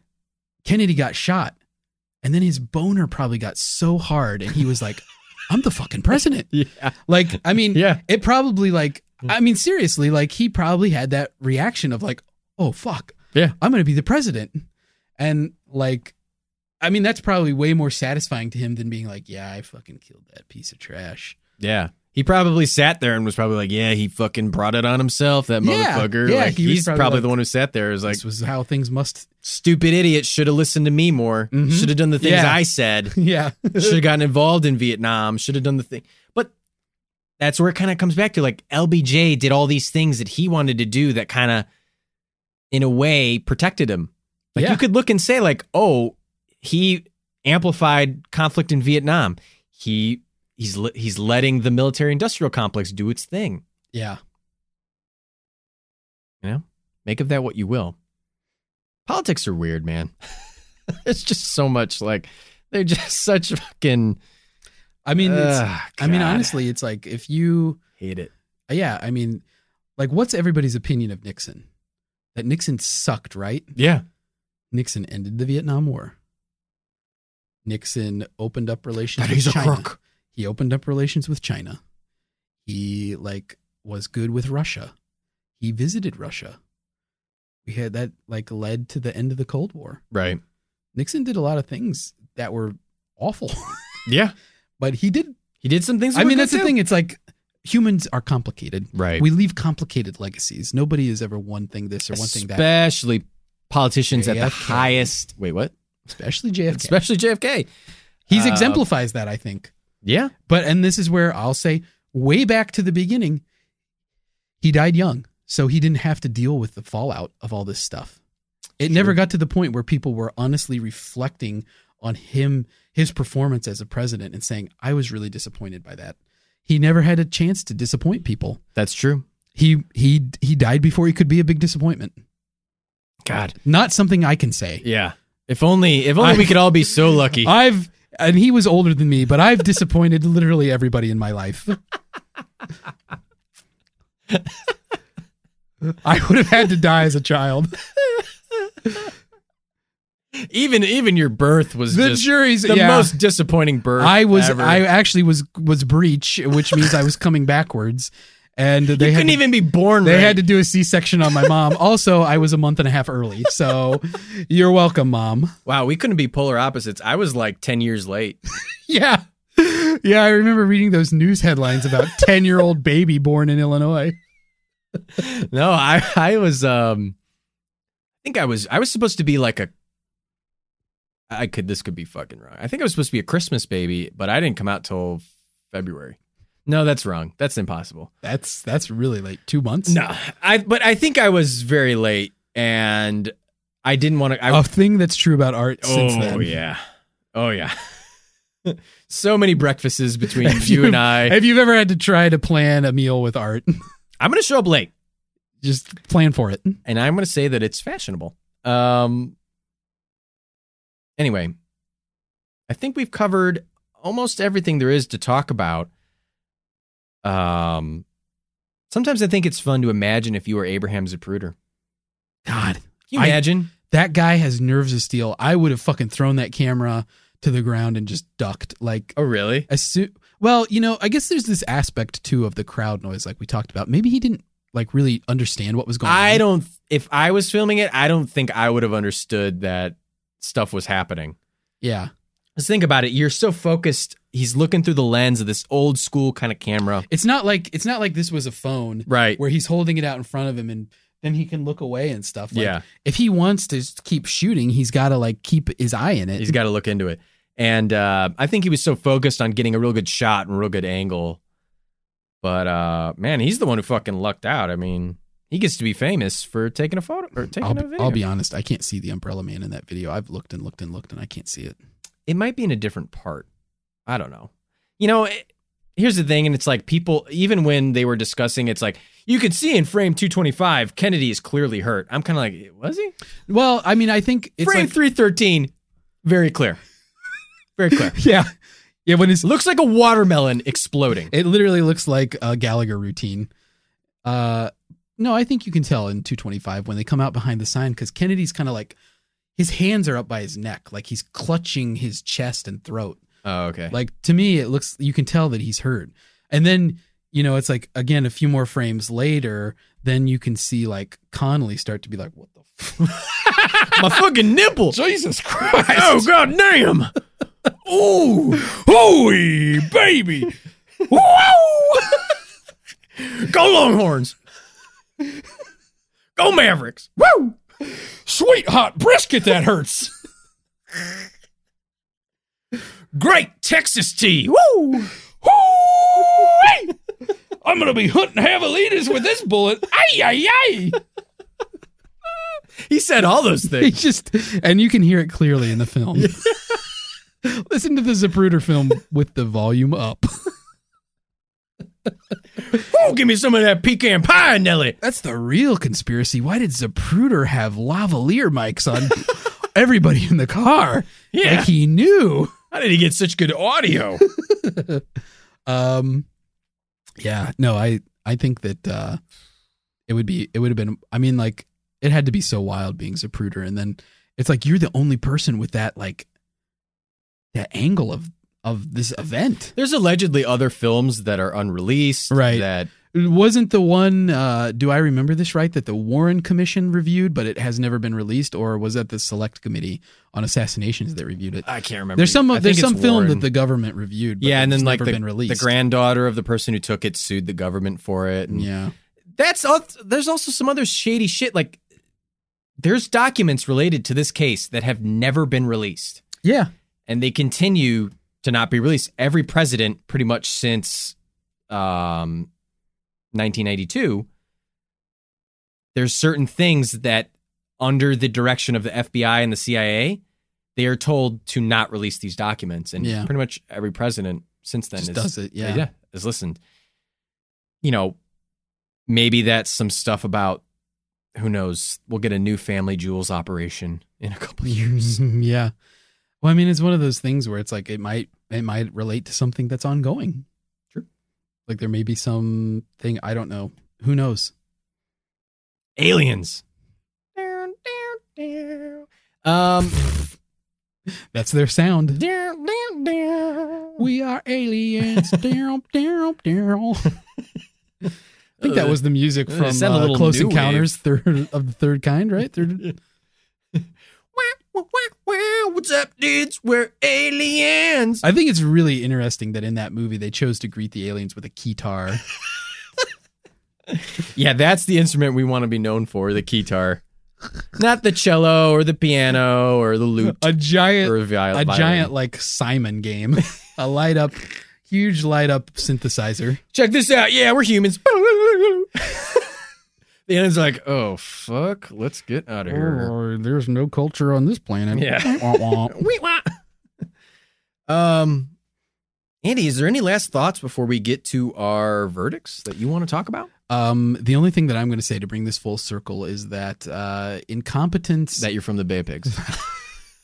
that I'm a stinky, smelly pig that rolls around in my own filth, and I'll eat anything anybody puts in front of me. Jeez. Yikes. Are you happy now? I uh you touched a nerve.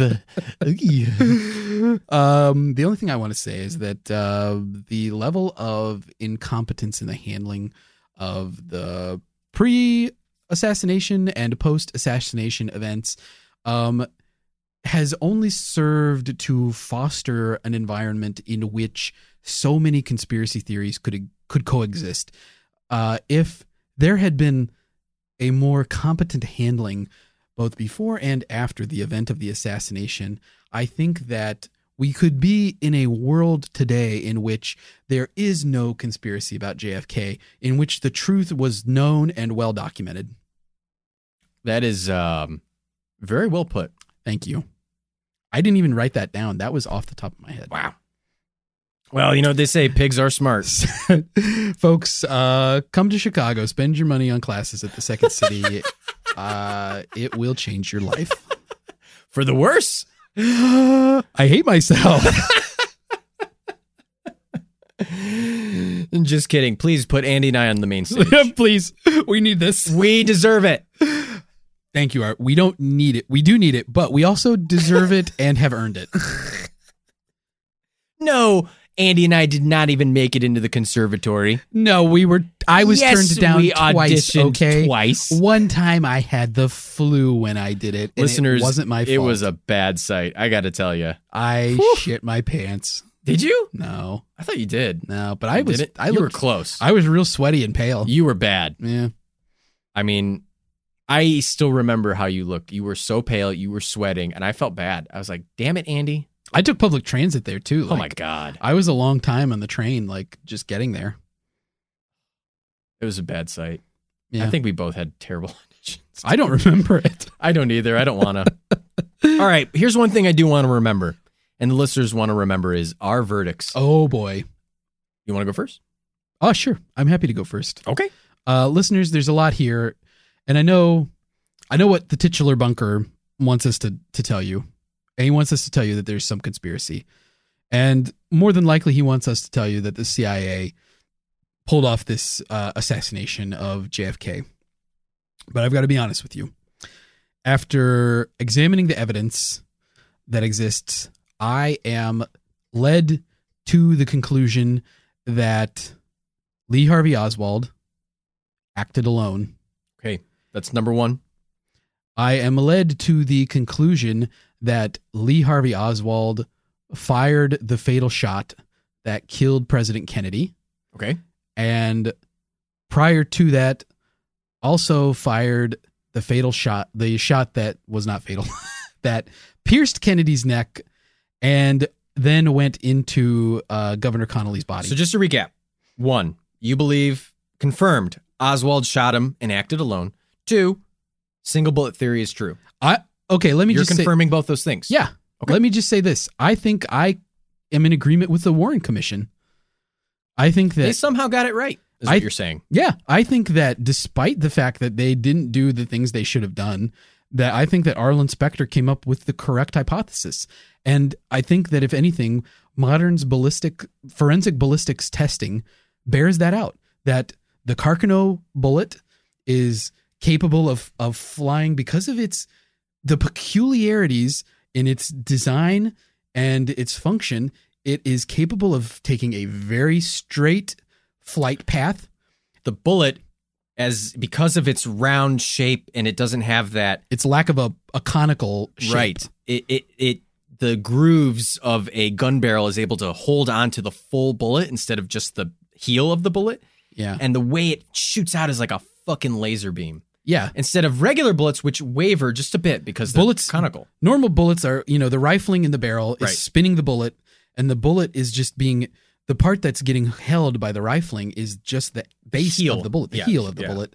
And so the front, the tip is yawing. So when it comes out of the gun, it's it's wiggling. Right. Now, I mean, it obviously has like a, p- you know, the trajectory of it is not like so wild that right. it's just going to fly Still off. flying at The 90 miles an rifling, hour. the rifling makes it go fairly straight, but it's wobbling. So when it hits the target, it may just like deflect and, and turn right away. right. But the Or the shatter. Carcano, the unique shape of the bullet, and the fact that it's got the full metal jacket means that when it strikes, it strikes in very straight. It leaves a very small entry point, and likely, unless it hits something very hard, which uh, in the case of JFK's skull it did, but Yeah. not in the case of his neck. Right. And so when it comes out, though, the the physics of the exit wound cause it to yaw, Right. and then it just starts end over end flipping, which then helps explain. I mean, it's still got a huge velocity, Yeah. so three feet is nothing. No. Like JFK's neck didn't slow it down that much, but it's flipping end over end, and then just flicks right into Connally's back, and then it's still going so fast. It just, I mean, like this thing is is strong. Like obviously, Yeah. this bullet is very strong Yeah. it cracks his ribs and busts out through his chest and then it goes into his wrist which like you said the wrist bones are nowhere near as strong He as the bones of the skull Daint, dainty little wrist. his, his famously tiny effeminate uh weak uh like basically gelatin wrists uh john connally's known you know the stereotype of the Texan, you know, these these Texas guys. He had huge hands, but his wrists were completely just his hands just fall down. There's no support from the wrist at all. So it just crashes through his wrist, and then the thigh bone is much stronger. And by then it's like passed through a whole bunch of stuff. And so it just lodges right there because there's nowhere else for it to go. And, you know, the, the forensic ballistics, I mean, I'm telling you, that changed my whole opinion. Me too. I was I was of the mindset that there was probably a second shooter on the grassy knoll, Yeah. or like I was very skeptical of Lee Harvey Oswald acting alone. I was too. But everything that they did in forensics, at reconstructing this, the Warren Commission somehow got it right to me. So I don't think that there was a conspiracy. And if I if there was a conspiracy, I'm going to say this: I think that it was it was probably mafia related. The CIA could have been involved, but I now, what are you giving the mob theory? you giving it plausible, highly plausible, plausible minus, confirmed, or no no deal? Uh, I'm Those gonna, are your options. the mob theory. I'm going to give it. Uh, okay, we're and we're saying plausible is like the middle of the scale because Oh, yeah. we've had this issue before. The middle of the scale is plausible, okay, so not plausible minus. so I'm going to give it plausible minus. Like, Okay. to me, it's between it's it's not it's not not plausible, and I think the CIA theory is also plausible minus, but less plausible than the mob theory to me. But the two could be intertwined, and I think that if you're going to ask me just for a verdict on could they be intertwined, I would say it's plausible. But uh, overall, it's still plausible minus for the whole thing. The theory that uh, the the hypothesis that that Oswald acted alone and it wasn't part of a conspiracy, I think based on the evidence, I give that plausible plus. I don't think it's I think because of the incompetence factor, it's not case closed. But I think that had there been more competence in the handling of this, we could have probably gotten the case closed. Okay. Okay. Well, excuse me. We um Sorry, Bunker. sorry bunker. We let's excuse me, I'm burping. Um we got to get to we got to wrap things up here. Um so I will give my summation. 1. Oswald shot and killed the president. Confirmed. I'm I'm in agreement with you. Okay. Oswald shot and killed him. Okay. That Yeah. third shot, that fatal third shot, killed the president. Correct. Yeah. Two, single bullet theory. Also confirmed. Whoa, you're saying You said the same thing. Yeah, okay. You said it's true. Okay, I'll say it's confirmed. Yeah. No, that's what you said. That's fair. Let the record show. Let it show. I did say that. I'm confirmed of the single bullet theory. I'm sorry. I, was extrapolating and I shouldn't have done that. I Well, should have just taken exactly I'm gonna what you said. fucking. I'm gonna bring out my big black umbrella and tip my hat to you as to way as a way to to protest you Just protest me appeasing you. fucking pig. anyway, sorry. Single bullet He's theory. so amused by this. Single Listeners, bullet. it's disgusting. I'm a pig myself. Talk about someone who's wallowing in his self-aggrandizement. you got a regular freaking LBJ here. Hey, we got to wrap things up here. Single bullet theory. True. I'm going to say true as well. At Mhm. first, I was just like you. I said, there's no way. The ballistics video. I've heard about the magic bullet before, and I was like, "That's so stupid," Yeah. but The ballistics, man. It- telling you, it's, so compelling. it's really hard. Yeah. Mob theory. Plausible. hmm Second shooter. Plausible minus. CIA. Plausible. Okay, LBJ's, I think we both have ruled out. yeah, So the idea that maybe it's the CIA and the mob kind of in tandem, also plausible. yeah. I can't rule out these conspiracies. I think I, I almost I had written down highly plausible for mob. Yeah. It really just, and it, it seems like maybe they had a second shooter. Maybe you know I could see a mobman like some kind of expert assassin, maybe just there to make sure that Oswald did the deed or make sure that the job got done, and he's able to escape.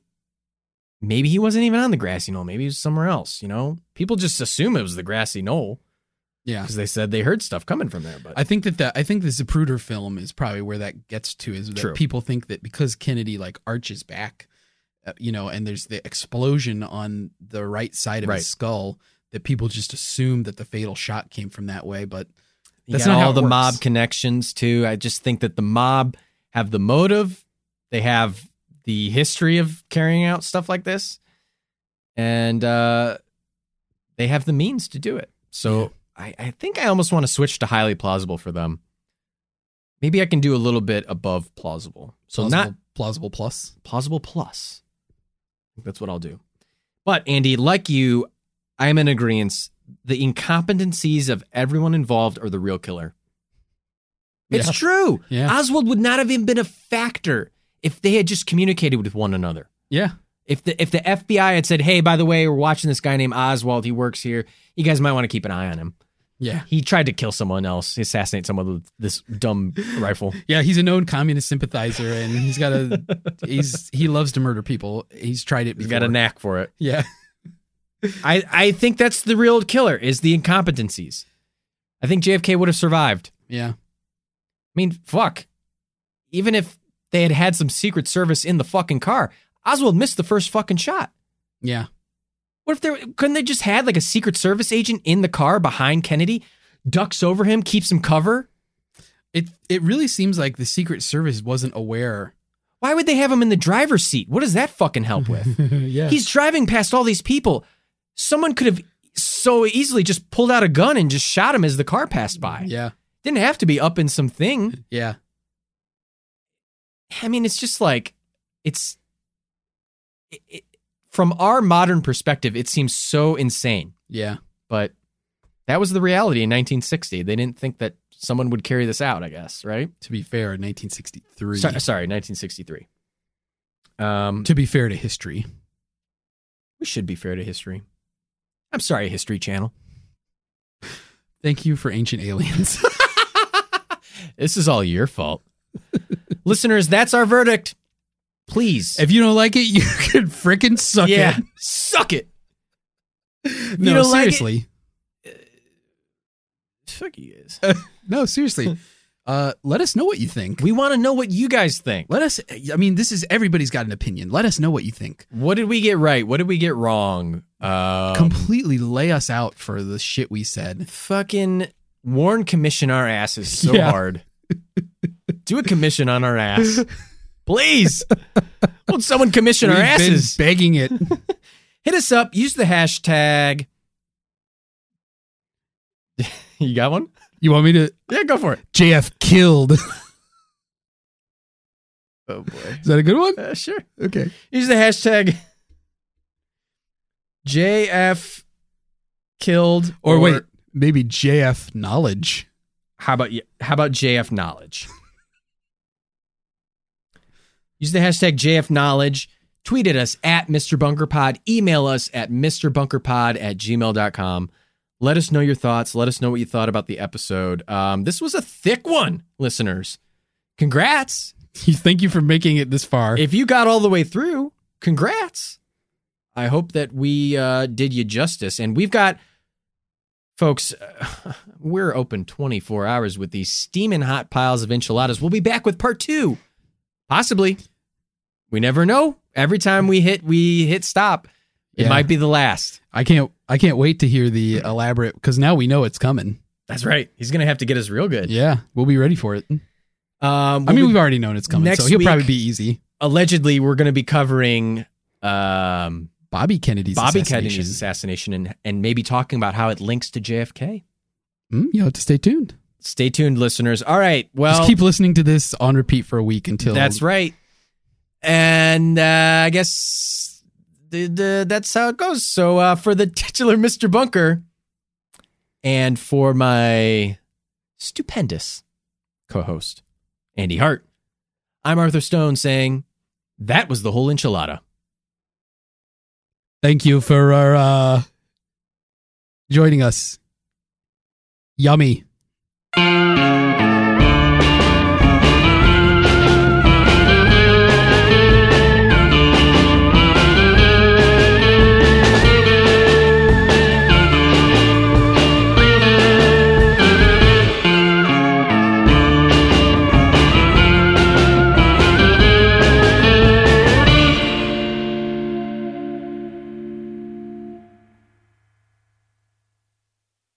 Hi, I'm Emma, And I'm Joe, and, we're, the, professional, book, nerds.